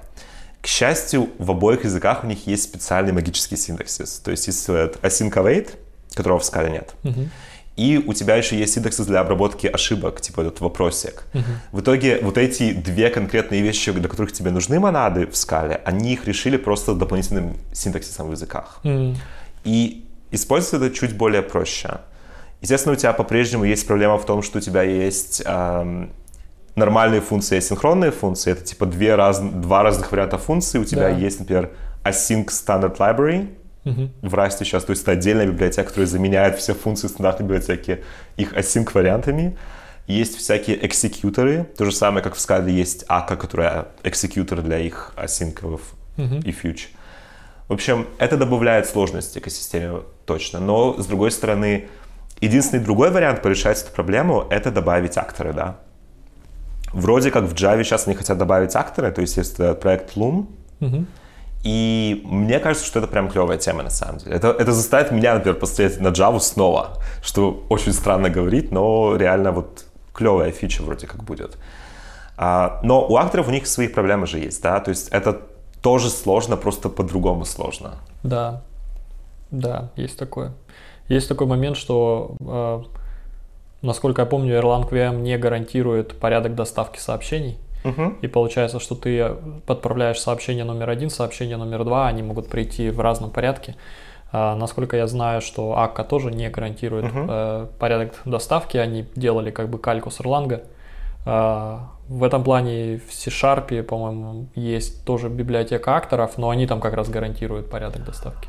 Это очень странно, потому что есть, короче, всякая забавная математика про то, что ты не можешь гарантировать ам, порядок доставки и единичную доставку. То есть ты можешь гарантировать порядок доставки, если ты м, пересылаешь сообщение много-много раз, до тех пор, пока ты точно не убедишься, что оно было переслано. И это работает только в так называемых невизантийских системах. Короче, в э, рас- рас- не делайте распределенное программирование, если вы можете не делать распределенное программирование. Это первое правило распределенного программирования. Да. Потому что если вы его делаете, если вы делаете его на более-менее scale, тогда вы столкнетесь с очень странными вещами. А, И как раз есть системы, которые называются византийские системы, где у тебя, по сути, система ведет себя так, как будто бы она тебя пытается налгать. Ну, то есть э, имеется в виду, что есть системы, где ты доверяешь своим а, Да. другим участникам, а есть системы, где ты по умолчанию не доверяешь никому. И Да. так как сеть обычно публичная, по Да. сути, ты никому доверять ты не можешь. То есть была статья, кажется, пару лет назад вышла про то, что они нашли несколько багов в реальных системах, которые были вызваны как раз вот этим византийскостью системы. И в них, в принципе, с точки зрения математики невозможно гарантировать ни порядок доставки, ни единичную доставку. И, естественно, опять же, что, что значит мы гарантируем что-то в системе акторов? Uh-huh. Ты берешь э, network switch, ты его вырубаешь, и все твои гарантии летят в окно. Да, это как это, да, э, как у, у Майка Тайсона цитата знаменитая. У каждого есть план, пока, пока его не ударили в лицо. Примерно так. Да, то есть план есть, пока не вырубили switch. А, окей. А, и как, как ваш Rust живет? Вот сколько он примерно лет, месяцев? Ну, сейчас уже будет почти два года, как мы... Почти два года. Да. Угу. То есть довольно долго он живет. У нас пока не было багов в продакшене, связанных с ним. У нас была одна веселая тема, когда, так как люди же используют нашу систему просто на их лэптопах тоже. То есть mm-hmm. наши data scientists, они просто устанавливают ее и там пишут на этом языке, и там mm-hmm. делают какие-то данные. В общем, для них штуки иногда ломаются странными методами. То есть у тебя могут быть какие-то конфликты в твоей операционке, да, mm-hmm. с какими-то другими зависимостями. И когда у тебя обновляется Rust, иногда растлер ломается. То есть у нас mm-hmm. произошла один раз ситуация, когда растлер обновился, и нам люди стали писать, что, чуваки, ваша штука перестала работать. И мы такие, окей, что произошло? И оказалось, что, что из раста выпилили там какие-то два поля, ага в каком-то там странном внутреннем API, которое Rustler зачем-то использовал через mm-hmm. unsafe Rust. И, в общем, это сломала систему, ну, просто сказали, окей, давайте подождем, пока они поправят. Они через неделю поправили, в общем. Ясно. Слушай, э, э, расскажи про какой-нибудь свой факап на работе. Um, я думаю, что факап на работе...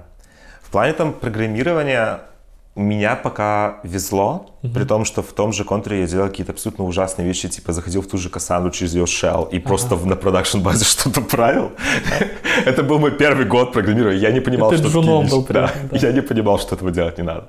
Но мне везло, я никогда ничего не дропнул по ошибке. Мне кажется, самые большие факапы, которые происходят, это всегда организационные факапы, да? То есть это факапы в плане того, как ты коммуницируешь с людьми, это факапы в плане того, куда ты идешь работать, над чем ты работаешь.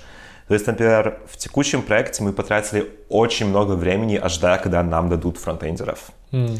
То есть, так как это стартап, там немного людей работает в принципе, и там были большие проблемы с фронтендом основного приложения. Они ага. сказали, типа, окей, а вам нужно подождать, мы вам фронтендера дадим через два месяца. Mm-hmm. И мы ждали. И это была лютая тупая ошибка, нужно было просто брать, засучивать рукава и писать и фронтенд самому. То есть, мне кажется, вот это вот была самая большая ошибка на текущей работе. А в основном самая большая ошибка вообще, наверное, будет как раз просто с... Э, ну, это старая, короче, тема, ну, типа отсутствие коммуникации, да, когда ты забываешь mm-hmm. просто кому-то сказать, что я делаю эту штуку. Mm-hmm. Или ты забываешь поговорить с людьми, которые там зависят от каких-то вещей, которые ты собираешься выпилить, например. Угу. То есть вот это вот такие ошибки. Ясно. Смотри, а ты э, думаешь вообще реально с раста начать вкатываться в программирование и найти работу джуну на расте? Вы, вы бы наняли джуна на расте поддерживать вот эту вот систему? Да мне кажется, нанимать джунов всегда нужно, когда у тебя есть кто-то, кто будет проводить с ними время и их ага. учить, как делать вещи правильно. То есть мне повезло, в контуре отличная система подготовки джунов. То есть э, там есть человек Паша Егоров, которому я передаю большой привет, потому что он реально повлиял, мне кажется, на всех людей, которые пришли в контур джунами. Mm-hmm. Это был такой человек, который их научил, как программировать в каком-то смысле. Um, и у нас, естественно, мы тоже пытаемся создать такую систему, да, но, естественно, мы не контур, то есть там нет таких ресурсов. Uh, поэтому, в принципе, я считаю, что нужно нанимать джунов, нужно уделять им время и нужно их растить потому что тогда они будут отличными программистами. Возможно, они от вас уйдут довольно быстро, но это как бы нормальная вещь. А, и с женами работать интереснее, потому что у них есть, короче, задор. Угу. С Rust, как первый язык программирования, я бы его не рекомендовал, потому что это, опять же, это язык, который не быстрый. То есть, пока ты, ты начинаешь что-то писать, пока оно работает, проходит какое-то время, да. Mm. В том же питоне ты просто пишешь что-то немедленно в интерпретатор, у тебя что-то уже работает. То есть у тебя просто обратная связь гораздо медленнее. Да. И когда ты учишь программирование, это самая большая проблема, как раз научиться ждать и научиться mm-hmm. вкладывать какое-то время, пока у тебя что-то не, не начнет получаться. Если тебе приходится постоянно ждать очень долго, если тебе приходится учить какие-то сложные вещи, чтобы отладить какие-то простые программы, вероятность того, что ты просто забросишь, она очень большая. То есть Rust, мне кажется, это отличный второй язык программирования, а uh-huh. первый язык программирования там это Python. Или Elixir, например. Elixir тоже у него в плане юзабиль... юзабельности это новый питон в каком-то смысле. Ну, разве что, если ты живешь в Берлине, потому что иначе да. на, на эликсире найти работу будет, наверное, сложно. Хотя, кажется, в больших городах в России тоже сейчас уже есть, короче, и проекты на эликсире, и ну, все такое. Да, в Москве там что-то есть какие-то компании на Erlang пишут или на эликсире. И, кстати, на Erlang же есть очень большая тема телекоммуникаций, и есть mm-hmm. очень большая тема, что все эти компании, у них, короче, он, он тоже, он, короче, и хипстерский, и кобал. Типа, да. что есть все эти свечи, которые они написали в 80-х, и они их будут поддерживать еще лет 20, и, в общем, работа всегда будет. Угу. Да, окей. Ну и опять-таки, если это большая телекоммуникационная компания, скорее всего, у них есть ресурсы на да. то, чтобы воспитывать женов. Да, окей. А, а у тебя в компании, я говорю у тебя, потому что я видел, что ты, у тебя есть небольшая команда, которую угу. ты э, лидишь. Кто-нибудь еще пишет на Расте, кроме тебя в компании? Да, ну то есть вся, все мои бэкэндеры пишут mm-hmm. на Расте. Для них это тоже была забавная вещь, потому что им сначала нужно было учить эликсир и потом Раст. И они тебя любят? Они, я надеюсь. Но, эм, естественно, они мне сказали, что да, это значительно большая жесть. То ага. есть эликсир это было прям прекрасно, и нам очень нравится. Раст нам тоже нравится, но учить его это было больно. То есть ты сперва им такую Сначала морковку, Л- потом ложку, кнут. Да, ложку меда, а потом горькую пилюлю. Да, ясно. Слушай, ты, а, а, ну, про киллер фичи мы поговорили, да, то есть одна из киллер фич это как раз-таки боль киллер фича это вот эта вот система borrow, типа заимствования, управления памятью такой. А вторая, я не знаю, какие еще есть киллер фичи у Rust а, ты бы назвал. У него очень хорошая... Во-первых, у него тоже есть метапрограммирование, кстати. Mm-hmm. Ну, то есть у него есть макросы, у него есть... У него, правда, их много разных, mm-hmm. но они хорошие в плане того, что у тебя... Короче, там в эликсире есть макросы, которые похожи на функции, да? Mm-hmm. То есть ты зовешь их как функции, они работают как функции, и у тебя есть еще use что-то, и у тебя добавляется какой-то код в моду. Mm-hmm. То есть два, короче, варианта, как у тебя метапрограммирование может работать. У Раста, у него тоже есть, короче, разные вещи. У тебя есть макросы, которые как функции, и ты можешь их писать по-разному на самом деле. Там есть декларативные и процедурные макросы. Uh-huh. И у тебя есть атрибуты. Там, например, есть штука, которая называется derive. То есть ты пишешь структуру данных, типа там, не знаю, точка с x float и y float. И ты можешь просто написать атрибут derive и Uh, написать там equality, partial equality, comparison, display, debug, uh, copy, и у тебя автоматически появляется куча методов, как это будет конвертироваться там в разные в строчку, например, mm-hmm. как ты можешь это напечатать, как ты можешь сравнить с другой структурой, то есть что-то, что в той же Java там или C++ тебе придется просто руками писать. А здесь у тебя просто один небольшой атрибут. Ясно. И, соответственно, с функциональными Короче, с макросами, которые как функции, ты можешь писать тоже DSL, и люди это делают. Это чуть менее приятно, чем делать это на Elixir или Ruby, потому что у тебя сложнее отлаживать, ибо нету интерпретатора. Ага. Но в целом это тоже такая киллер-фича. И есть, естественно, библиотеки типа Rocket, которые тебе позволяют писать э, легко API с помощью этих атрибутов. То есть вполне себе тема. А, иногда компании используют такие клевые технологии, чтобы заманить программистов uh-huh. и используют это как конкурентное преимущество. А, как продолжение к этому, иногда еще э, э, этим объясняют зарплаты, там, допустим, uh-huh. ну, в среднем по рынке, то есть не, не вы, ну, понятно, да, то есть мы тебе даем технологии, поэтому платим меньше. Как на твой взгляд? То есть вот если ты сейчас возьмешь и захочешь найти, находить новую работу, да, uh-huh. то есть на скалу обратно не хочется, да, Хочется, наверное, на эликсиры, желательно там, чтобы раз тоже был. А, как ну, ты к этому подходишь? Я как бы в этой ситуации, то есть я нашел новую работу. Ага. И это работа Data Scientist, как бы Senior Data Engineer на Питоне и, скорее всего, Джули, и, скорее всего, Расте. Ага. Ну, то есть, как бы вот эти технологии там, скорее всего, будут. А, но с эликсиром и Растом, короче, да. Естественно, есть компании, которые пытаются это делать. И есть компании, которые пытаются это делать не обязательно языка. И есть компании, которые говорят, у нас же есть печеньки на кухне. Ну, то есть зависит э, просто от того, насколько ты можешь эм, с ними разговаривать, да, насколько ты можешь сказать, что, извините, но как бы мои навыки стоят чуть дороже. А, и это просто уже, это зависит реально от тебя. Uh-huh. Другая тема, насколько у компании просто есть ресурсы, да. Очень часто компании, которые юзают эти нестандартные технологии, это стартапы. Uh-huh. И, соответственно, зачастую у них есть выбор. Мы можем, короче, нанять двух программистов или мы можем нанять одного программиста. Mm-hmm. И, короче, иногда они даже честно с тобой говорят, говорят, слушай, чувак, как бы мы можем тебе платить больше, но как бы будет, тогда мы не сможем тебе нанять другого чувака. Mm-hmm. Или можем нанять другого чувака, но платить будем чуть меньше. Короче, выбирай. То есть такое тоже случается. А, мне кажется, что если хочется зарабатывать максимальное количество денег, то лучше всего писать на Коболе, естественно. Или на, на Абапе. Ага. То есть Абап тоже отлично в плане количества денег на, скажем так, ментальные усилия, которые тебе нужны для того, чтобы эти деньги получить. Если тебе хочется любить свою профессию по-прежнему, то зарплата — это важный фактор, но не самый важный. И опять же, на том же Расте и на Эликсире, мне кажется, Сейчас эти компании пишут что-то поначалу на них, ага. через пять лет у них будет огромное количество этого кода, который им нужно да. будет поддерживать. И они будут, те, которые доживут... Которые доживут, да. Да. Они будут более успешными. И, соответственно, это как бы нормализируется. И если смотреть на всякие статистики, да, типа Stack Overflow, то можно увидеть, что программисты на скале зарабатывают больше, чем практически кто да. угодно, да и программисты на... Чем еще? Там были еще какие-то забавные технологии, но раз там тоже был, короче, где-то в вершинке этого списка на самом mm-hmm. деле. Интересно. Ну и ты всегда можешь принести новый язык в компанию, да. У тебя уже пару раз был такой Да, я очень опытен в этом плане. Да, а, хорошо. Слушай, а не было, не знаю, вот если, например, просто использовать раз не как второй язык, а как первый язык, то есть вообще реально, например, на нем писать какие-то веб-апихи или еще что-то и не использовать там, допустим, Python какой-нибудь uh-huh. как, как для этого слоя или эликсир тот же.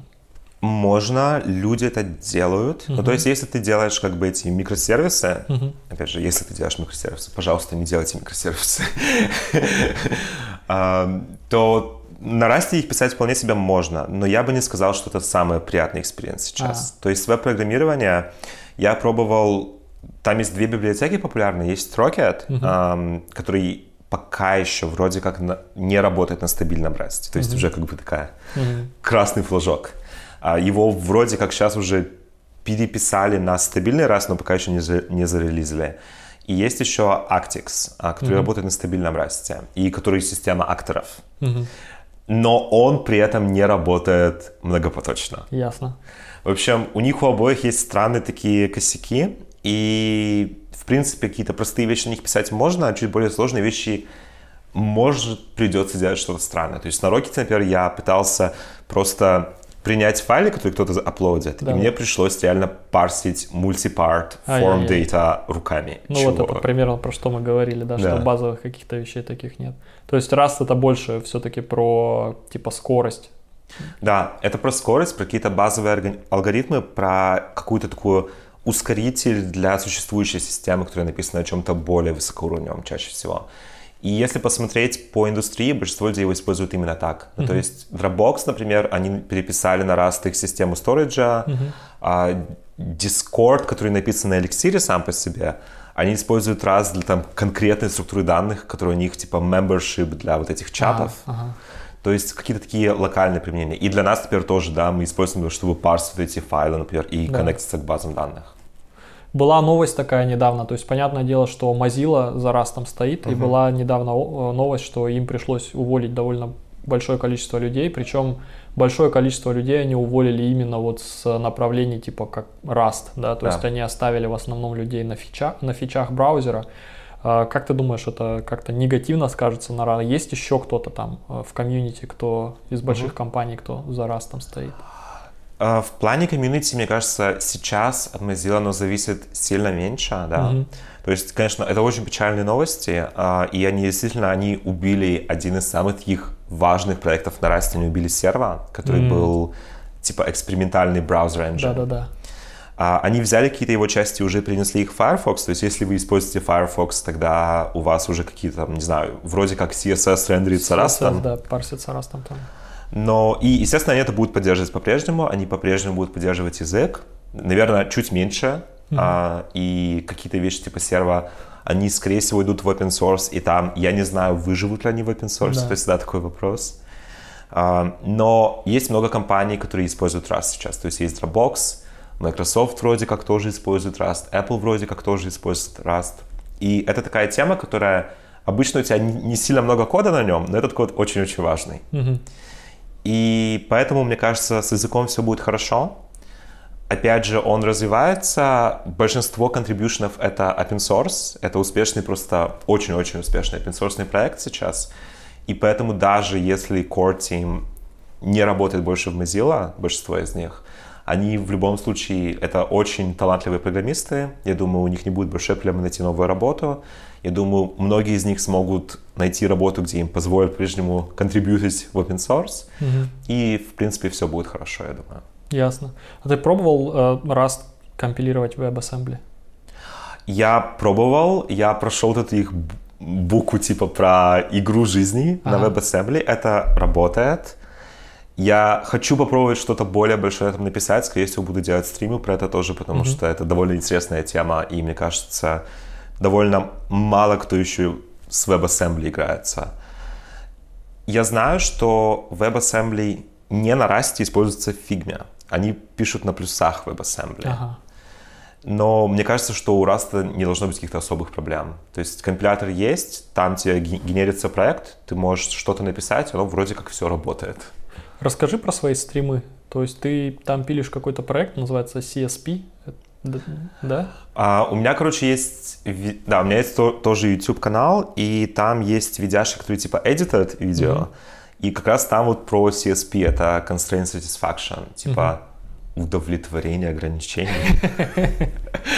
Ну это, короче, олдскульная AI, ага. типа ты можешь э, записать какие-то правила про твой домен, и есть алгоритмы типа backtracking а или там min conflicts, угу. которые позволяют тебе посчитать ситуации, в которых у тебя эти правила соблюдаются. Угу. Есть там всякие простые задачки типа судоку или там расстановки фигур на доске, которые можно так решить. Но, естественно, ты можешь это использовать для чего угодно. То есть, например, чуваки, которые управляют телескопом Хаббла, они используют min conflicts, один из этих алгоритмов, для mm-hmm. того, чтобы скеджулить наблюдение, потому что это mm-hmm. очень дорого, и особенно дорого, когда, когда у тебя телескоп простаивает. Да. То есть это вот такая тема. Ну, это просто, я думаю, выпущу еще одну видяшку про это, и сейчас я начал снова делать лайвстримы, где я просто программирую вживую. И последние лайвстримы, они были про Phoenix Live View. Mm-hmm. Я, скорее всего, сделаю еще один лайвстрим про эту тему, и потом я начну что-то прогать на расте. Пока я не уверен, что, у меня есть несколько идей, но, в общем, скорее всего, я немного переключусь на него и сделаю несколько видео и эдита, и стримов про него тоже. Ну, ссылки мы, соответственно, оставим, конечно, в описании, чтобы можно было посмотреть, как живой человек программирует на расте. Вот, или на эликсире пока, в данный момент. Слушай, а, окей, мы затронули тоже C++ и тоже бодаются постоянно, то есть растаманы, так, uh-huh. которые и, и, и плюсовики по поводу того, кто кого когда заборит.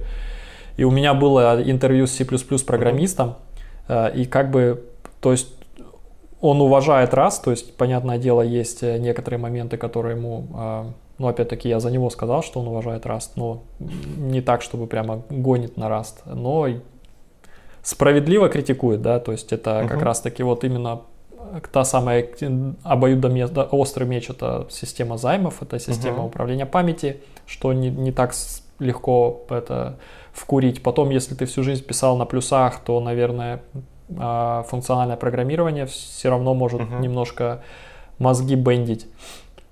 Но, тем не менее, языки в одной весовой категории, да, то есть примерно там с ними можно делать быстрые какие-то штуки там с прямым доступом в памяти там, э, к процессору без каких-то особых оверхедов. А C++ тоже не стоит на месте, да, угу. и как бы у него гораздо более сильная комьюнити, наверное. Где раз ты видишь в этом плане, особенно с новостями про Mozilla? Ну, слушай, мне кажется, новости про Mozilla, они вряд ли скажутся на общее течение событий, да? Uh-huh. А если мы посмотрим на технологический landscape весь, uh-huh. куда мы двигаемся? Ну, ООП, понятно, это умирающая вещь. То есть новые языки, Rust, Go, а, они не содержат его просто. Mm-hmm. То есть единственный язык, который новый и который содержит ООП, который популярный, это такие два, Swift и Kotlin, которые mm-hmm. делают примерно одну и ту же вещь, это мобилки, да. Но Большинство Но они как раз про интерфейсы, где как раз объектно-ориентированное программирование появилось, да? Да, но опять же, то же самое есть в Elixir, там есть behavior и протоколы, и то же самое есть в Clojure с протоколами, и у них еще есть мультиметоды. Mm-hmm. И в Rust тоже с трейтами. Короче, это такая хорошая идея из ООП, которая просто теперь ее немного ребрендили. Mm-hmm.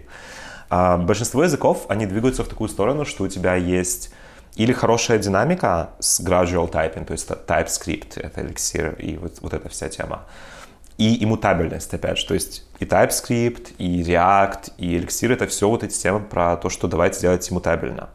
Ну, TypeScript пока нет. То есть там... Ну, если ты пишешь на чистом TypeScript, который большинство людей все-таки юзают с фреймворком. Ну да, ты можешь использовать библиотеку для этого какой-нибудь, для да. иммутабельности. А, то есть есть вот эта тема. И есть языки, которые просто быстрые, да, то есть это Go и Rust, у них основная фича одна и та же, мы быстрее, чем mm-hmm. ваша Java, как бы единственная фишка. А, и у них разные подходы. То есть, опять же, у Go у него garbage collector, который просто минимизирует latency. Mm-hmm. Естественно, он минимизирует latency за счет того, что он уничтожает throughput, и, естественно, поэтому Rust его нагибает в более таких репрезентативных э, workload ах. У Rust а идея, что мы очень строгие, у нас такая вся система типов, mm-hmm. а, которая будет вас нагибать постоянно, но зато программа будет быстрая и без garbage collector а.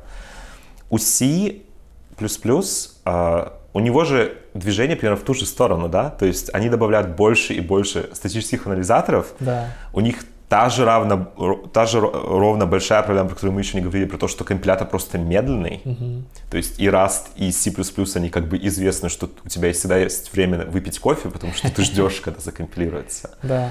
Но у C++ гарантии, которые тебе дают анализаторы и компиляторы, они всегда ненадежные. То есть ты всегда знаешь, что да, он мне сказал, что я вроде как все сделал правильно, но потом в продакшене оно нагнется. Неопределенное поведение какое-нибудь.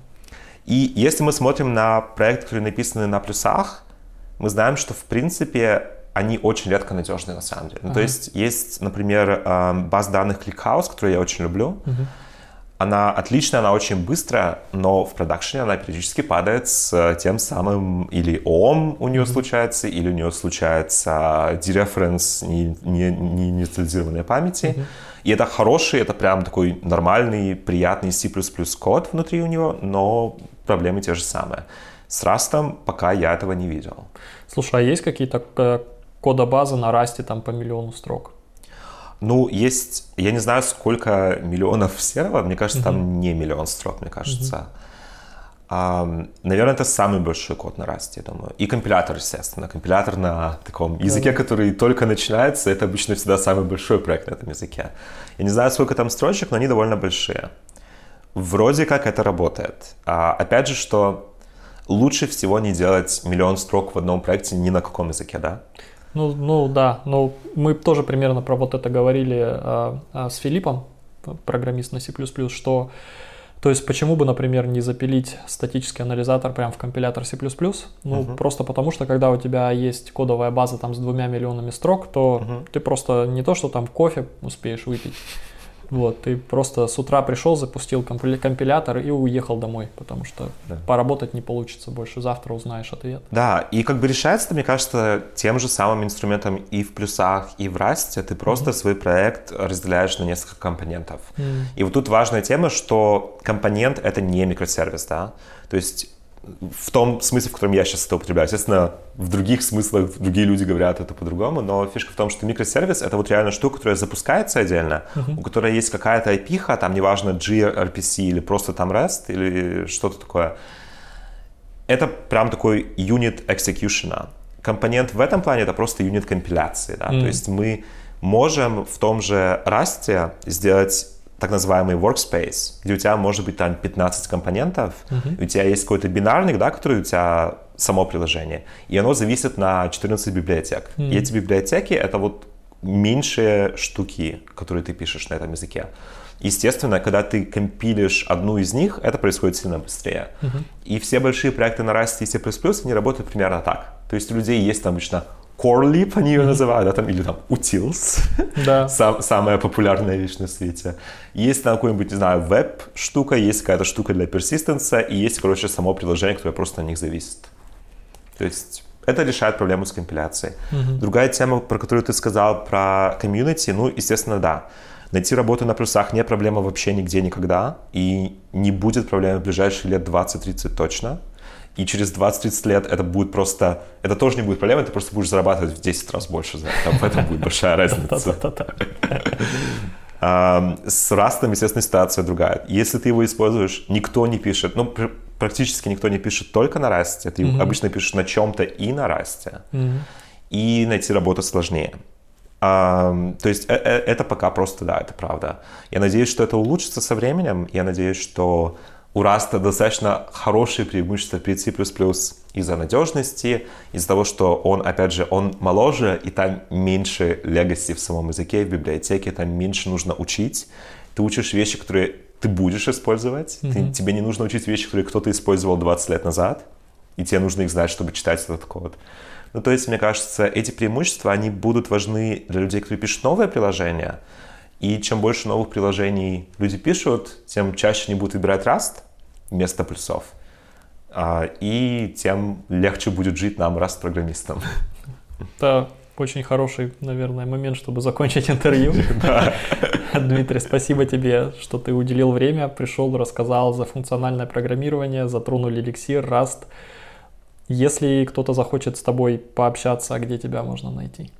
Ну, у меня есть канал, я думаю, просто добавим ссылочку на это. И а, есть Telegram, я тоже просто напишу, я думаю, в комменте а, Telegram и Twitter. Отлично. Спасибо еще раз, что ты пришел. Спасибо, Было что очень, позвал. Очень приятно проговорить два часа практически. Вам спасибо, что смотрите. До встречи на канале. Пока-пока. Много Дмитриев на канале. Было бы прикольно, если бы это сделать, я не знаю, 10 интервью и все Дмитрии. Так, Привет, Можно- рядом со мной Дмитрий, рядом со мной... Да, да, блядь, найдите кого, кого зовут не Дмитрий уже, что других имен нет. Вот.